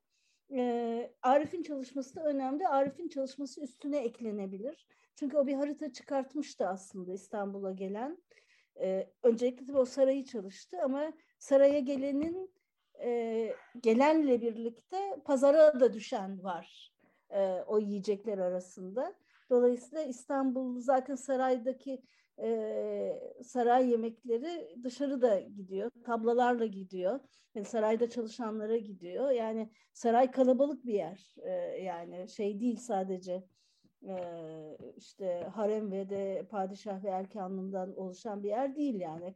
Kocaman bir şey parlamento gibi. o, o yüzden o, o çalışmaların üzerine eklenebilir belki. Yani tarih açısından öyle diyeyim. E, şimdi mesela bizim mutfağımızın bir Larus gastronomi ya da Silver Spoon'unun olmaması da bence büyük bir eksiklik. Yani bunu yapmak için ama tabii asla 2-3 kişinin çabası yetmez. Yani e, ciddi bir üst kurul, ondan sonra onun altında çok daha geniş e, bir ekip falan ve e, yani sürekli bu şeyi çalışmayı besleyecek e, bir kaynakla birlikte e, çok uzun da yıllara yayılarak yapılacak ama sonunda da ortaya gerçekten hakkıyla yapılırsa çok elle tutulur bir iş çıkabilecek bir çalışma. Benim mesela hayalimde hep böyle bir şey vardır ama bu kimle nasıl ne şekilde yapılabilir? O tabii Türkiye koşullarında gerçekten zorlu bir iş. Hülya Hanım'a çok katılıyorum. Benim uzmanlığım pazarlama ve markalaşma. Yıllarca ilaç sektöründe bu konularda çalıştığım için ve şu anda İstanbul'daki en önemli eksikliğimiz bu. Yalnızca gastronomide değil, birçok alanda. Hani İstanbul'un sunduğu sadece gastronomi yok, tarihi var, bilmem evet. var. Hani İstanbul dev bir marka ama o markayı biz e, pazarlayabiliyor muyuz? Sunabiliyor muyuz? Hayır. O yüzden önce Hülya Hanım'ın söylediği gibi bir üst marka olacak ki İstanbul bir dünya şehri olacak ki onun üzerine e, lezzetlerini konuşacağız, yeme içmesini konuşacağız. Bizim burada yaptığımız e, çok çok çok advanced bir konuşma bu arada. Hani şu andaki e, şeyimize göre, konjonktürümüze baktığımızda e, oraya geleceğiz. Ama ilk yapmamız gereken öncelikle İstanbul'u bir dünya şehri olarak oturtmak. Şu anda orada mıyız? Bence hayır. İstanbul'a e, gereken hani tabii ki biz biliyoruz insanlar biliyor İstanbul orada bir İstanbul var uzakta gibi devam ediyor ama bir Roma bir Paris olabildik mi? Hayır. E, o yüzden e, öncelikle bu iş şeyle başlayacak. İstanbul'u bir marka yapmakla başlayacak. Onun üzerine gastronomisini koyacağız. Onun üzerine lezzetlerini koyacağız. Onun üzerine bakın Anadolu ve bütün coğrafyanın e, amalgamı bir e, kültür var burada ilk koyacağız. O yüzden böyle biraz aşama aşama ilerlemek gerekiyor. Sadece gastronomi açısından İstanbul'u duyuralım, konuşalım dediğimizde eksik kalmaya mahkum sonsuza kadar. Çünkü İstanbul hala bir dünya markası değil. Türkiye bir dünya markası değil. True quality'ler bilmem ne uğraşıldı ama Türkiye hala e, Orta Doğu'daki bir böyle bir ülke hani başka şekilde yansıtıldığı oluyor ama biz önce bir Türkiye'yi bir şeyi e, İstanbul'u öne çıkarmalıyız ki onun üzerine aa Türkiye'de Burkay diye bir viski uzmanı varmış. Aylin Hanım varmış, Hülya Hanım varmış. Hani e, bazen çok üzülüyorum çünkü şu e, paneldeki bilgi birikimi, işte Meri'nin yaptığı çalışma bilmem ne bunlar bayağı dünya gastronomik kültüründe e, nasıl diyeyim e, mind blowing ve insanları çok etkileyecek çalışmalarken biz burada olduğumuz için kalıp e, şey yapıyor e, kalı veriyor burada kendi aramızda. Hani şu yaptığımız çalışma aslında bir Roma, Paris bilmem ne konuşuyor olsak belki binlerce kişiye ulaşabilecek bir çalışmayken e, maalesef İstanbul'u, Türkiye'yi yeterince pazarlayamadığımız için e, geride kalıyor. Yoksa inanılmaz malzeme var elimizde. Keşke bunu biraz pazarlayabilsek diyorum. Memleketin kaderi bu. Metin Akpınar'ı da bir tek. Coğrafya kaderdir. Coğrafya. Yoksa şu ortam bakar mısınız? Şu şu panelin hani düzeyini gerçekten şey yapamıyorsunuz. Hani muhteşem. Herkes, herkes birbirinden güzel e, şeyler anlatıyor. Çok çok güzel bir e, sohbet oldu benim için. Ben faydalanıyorum. Hani umarım dinleyicilerimiz de faydalanıyordur ama bayağı dü- şey global düzeyde bir tartışma yaparken işte e, keşke daha çok kişiye ulaşabilse bu. Bu, buyurun yani Silva Hanım. ben bir şey ila, evet. ilave edeyim. Bütün e, arkadaşlarım söylediklerine tamamen katılıyorum. Hatta önce olacaklar varsa çalışmaya da tal e, talibim gönüllü olarak varım. Çünkü bu ortak değerlerimiz. Ama şunu da belirtmem gerekiyor. Gastronomi tek başına bir şey değil. Yemek tek başına bir şey değil. Mimarisiyle, insanlarıyla, çevresiyle, bahçesiyle, dokusuyla bütün bir şey. Yani kentiyle bütün bir şey. Böyle bir şey yapabilirsek belki İstanbul'u bir marka haline getirebiliriz. Sadece yemekle olmuyor. Yani İstanbul'a Toki, Toki'yi gösteremezsiniz İstanbul'da yani. Başka ne söyleyebilirim ama yani bu konuda e, kim emek verecekse, kim önce olacaksa ben canı gönülden e, katkı sunmaya hazırım. Çünkü bu hepimizin ortak değeri. E, seyircilerimizden bir tanesi New York'tan selamlar demiş. E, o da e, diyor ki İstanbul'un yeme içme kültürünü değiştirmiş, dönüştürmüş restoranlara ve bunu nasıl yaptıklarına dair sizlerin elinden çıkmış bir kitabı okumak da çok keyifli olabilirdi diye e, söylemiş. Onun dışında teşekkürler geliyor. E, e, emeği geçen herkese teşekkür edenler, mutfakta izleyenler var. Yeşim Telli ve Aykut Telli çifti hem yönetim hem de Afiyet olsun onlara. sohbeti için teşekkür ediyorlar. E, coğrafi birlikteliğin önemi konusundaki görüşler çok değerliydi. Emeklerinize sağlık diyen var. Ee, yani iki saati neredeyse doldurduk. Siz son bir şey eklemek ister misiniz? Ee, ben bir Meyven, son bir şey söyleyeyim e, istiyorum buyurun. o zaman. Açılışı yaptım. Belki kapanışı da yapmış olurum diye. Yani öncelikle gerçekten herkese dahil oldukları için projeye çok çok teşekkür ediyorum. Ben onlardan çok şey öğrendim tanıştığıma şahsen birçoğuyla önceden şahsen tanışmıyordum. E, tanıştığıma da çok mutlu oldum. Çünkü e, ne bileyim kitaplarını okuyordum, yazılarını okuyordum. Benzer görüşlerde olduğumuzu biliyordum. Yemeğe bakışımızı biliyordum. Yani hepimiz şurada birleşiyoruz. Yemek asla sadece yemek değil. Yemeğin politik, sosyolojik, antropolojik, kültürel bir sürü açılımı var ve biz hepimiz bir ucundan tutarak işte onu göstermeye çalıştık ve e, yani kitap benim açıkçası başlarken düşündüğüm çok üstünde bir başarıya ulaştıysa zannediyorum ki bundan herkes elindekinin en iyisini ortaya koydu. Söyleşilerde konuşanlar en içten şekilde anlattılar ve basma kalıp cümlelerle gelmediler yani. Keza yazıları yazanlar hepsi çok zaten alanında uzman harika insanlar. Ve bu sayede biz hepimiz birer tuğla koyduk ve ortaya güzel bir şey çıktı diye bakıyorum. Bu beni inanılmaz mutlu etti. Yani bu insanları bir araya getirmeye vesile olmak benim için hakikaten gurur verici ve çok güzel bir şey. Bunun da başka yansımaları var. Ben hani dinleyenler belki haberdar olmak ister diye bunu söylemek e, istiyorum. E, Beltür Pembe Köşk'te kitabımızdan ilhamla e, bir İstanbul Lezzetleri menüsü oluşturdu. Böylece e, çok uygun fiyata da birçok lezzeti insanlara tatma imkanı verdi. Şu anki ekonomik durumda bunu ekstra önemli buluyorum. İnsanlar dışarıya çıkarken 10 kere düşünüyorlar çok doğal olarak. Ve belki hani hayatında hiç topik yememiştir olabilir. Bıldırcın zaten kaç kişi yemiştir mesela bıldırcın da olması var başka şeyler var vesaire ay sonuna kadar devam edecek. E, gitme imkanı olanlar, tatma imkanı olanlar beğenir umarım. Ve daha önemlisi belki bu tarz e, etkinliklere devam edecek. Başka menüler de hazırlayacak. İstanbullularla sırf yazıyı değil, gerçekten pratik kısmını, yemeği de buluşturmak için çok güzel şeyler e, yapacaklar. İSMEK'te yine kitabımızdan ilhamla 64 saatlik bir İstanbul Lezzetleri eğitimi e, oluşturuluyor. Bu beni inanılmaz mutlu etti. Yani böyle bir şeye ilham vermek gerçekten çok güzel. Tabii ki başka birçok şeyin katkısıyla da ama hani böyle bir şeyin yaratılmış olması, bunun konuşulacak olması, kitabın bunlara böyle dalga dalga genişleyerek vesile olması beni e, inanılmaz mutlu ediyor. Geri kalan zaten çalışmalarıyla yazarlarımız hani bir şeyler üretmeye devam edecekler haliyle. Çünkü hepsi zaten sürekli yazan, çizen e, insanlar onların yeni çalışmalarını ben de heyecanla bekliyorum. Biraz belki kitap bu anlamda da yol gösterici olmuş olabilir bana çünkü bunu diyen çok oldu. Hani gastronomiyle ilgileniyorum ama kimleri okumam gerektiğini bilmiyordum. Hani bir liste yapmak zor olabiliyordu falan. Bir nevi bir liste işte oradaki yazarlar, oradaki yazarların kitapları, onların atıf verdiği isimler gibisinden böyle güzel bir okuma listesi de çıkmış oluyor bir nevi daha genişlemek için. Umarım işte bu iç içe halkalar halinde devamlı genişleyerek başka güzel şeylere de vesile olur. Gerçekten çok teşekkür ediyorum herkese. Size de çok teşekkür ederim güzel sorularınız, moderasyonunuz için. Dinleyen herkese de çok teşekkürler. Biz teşekkür ederiz. Tez danışmanın da bu e, sunumu dinliyorsa inşallah e, aynı performansı tezinde de bekliyorum diye. Bu sefer gelecek yorum evet.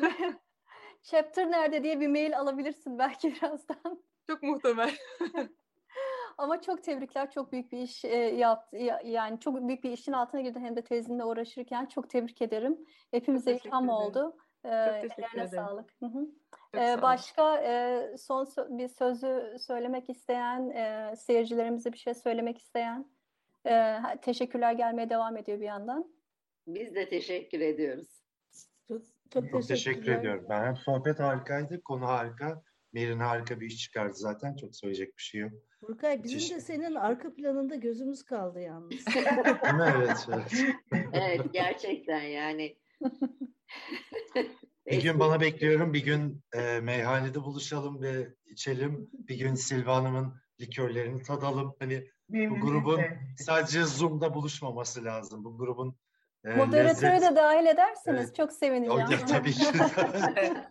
Bu arada Burkay bahsetmedi ama Burkay'ın iki de Uluslararası Gurman Award ödüllü kitabı var. Biri Meleklerin Payı viski üzerine ve yani Türkiye'den viski üzerine ödüllü kitap çıktığını yani düşünebiliyor musunuz? Mesela hani Türkiye hiç viskiyle birlikte düşünülen bir ülke değil.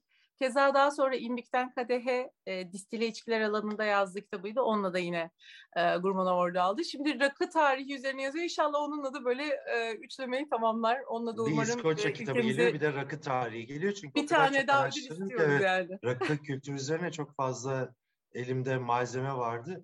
Bir, bir kısmını geçmişten günümüze İstanbul lezzetlerinde paylaşma fırsatı buldum ama daha paylaşacak çok şey var. Hani en azından meyhane, rakı kültürü, e, işte 1500-1600'lerden bugüne divan edebiyatında rakı, sakinameler, o konular üzerine hani e, ilgisi olan varsa e, yeni kitapta da inşallah paylaşacağım onları. Özellikle vurgulamak istiyorum çünkü yemeği gene nispeten konuşabiliyoruz da malum içkiye artık çok evet. konuşamaz olduk. Ben gerçekten içkiyi bu yüzden hususi olarak vurgulamak istedim. İçki kültürümüz var. Bu bizim tarihimizde var ve bunu bunu da koruyacağız, bunu da anlatacağız. Bundan da bahsedeceğiz tabii ki. Zaten yeme içme kültürü diye. Tabii. Yeme içme yani, kültürü işte tabii, adı üstünde tabii. Birbirinden ayrılamaz zaten yani. Kesinlikle. Yani o şerbetlerle, ayranlarla bir yere kadar. Aynen. Şimdi bu gerçeği hepimiz bir kabul edelim. Hele İstanbul için yani. Hele de İstanbul. Yani. Tabii. Evet, evet. O gazinoların belki geri gelmesi güzel olabilirdi. Siz Burkay Bey siz de bahsediyorsunuz ama. Biraz bahsettim o gazino kültürü. Tabii evrildi yeni nesil meyhanelere falan ama e, gazino kültürü tabii bambaşka bir kültürdü. Dedem de halk müziği sanatçısı olduğu için ve gazinolara halk müziği e, olayını e, şey yaptığı için, soktuğu için hani oradan da bir benim için gurur kaynağı. O, o açıdan da çok ilgimi çekiyor. Hatta biraz e, bugün e, bu hafta bir müzayede dedemin bir planı buldum ve çok mutluyum. Yarım İstanbul'u mesken tuttuğunun ilk plağı. Dedem kaydetmiş. E, böyle Tarih okumayı çok sevdiğimi fark ettim. Yılların sayısal adamı, doktor adamı, 35-40'ımdan sonra sözel bir adam olduğumu fark ettim ve o kadar mutlu oluyorum ki böyle e, işi araştırmak olan, e, yeme içme olan, bir de hani sevdiğiniz bir konuda araştırmak çok güzeldir ya, onu e, yaşayınca çok çok mutlu oluyorum. Çok güzel bir yayın oldu. Çok çok teşekkür ederim hepinize. Hepinize tekrar çok çok teşekkür ederim ve kitabı burada isimlerini zikretmedik ama kitaba da emeği geçen diğer yazarlarımız, diğer söyleşiler. Evet evet, evet gösterin bu buyurun alabilirsiniz. Gösterelim evet. Herkes kitaplarını göstersin. evet şöyle şey. Evet. Ekranı kaplayalım o zaman. Evet evet ekranı evet, kaplayalım. Raftan alamayacağım şuradan bakın lütfen. Biri de fotoğraf çeksin lütfen.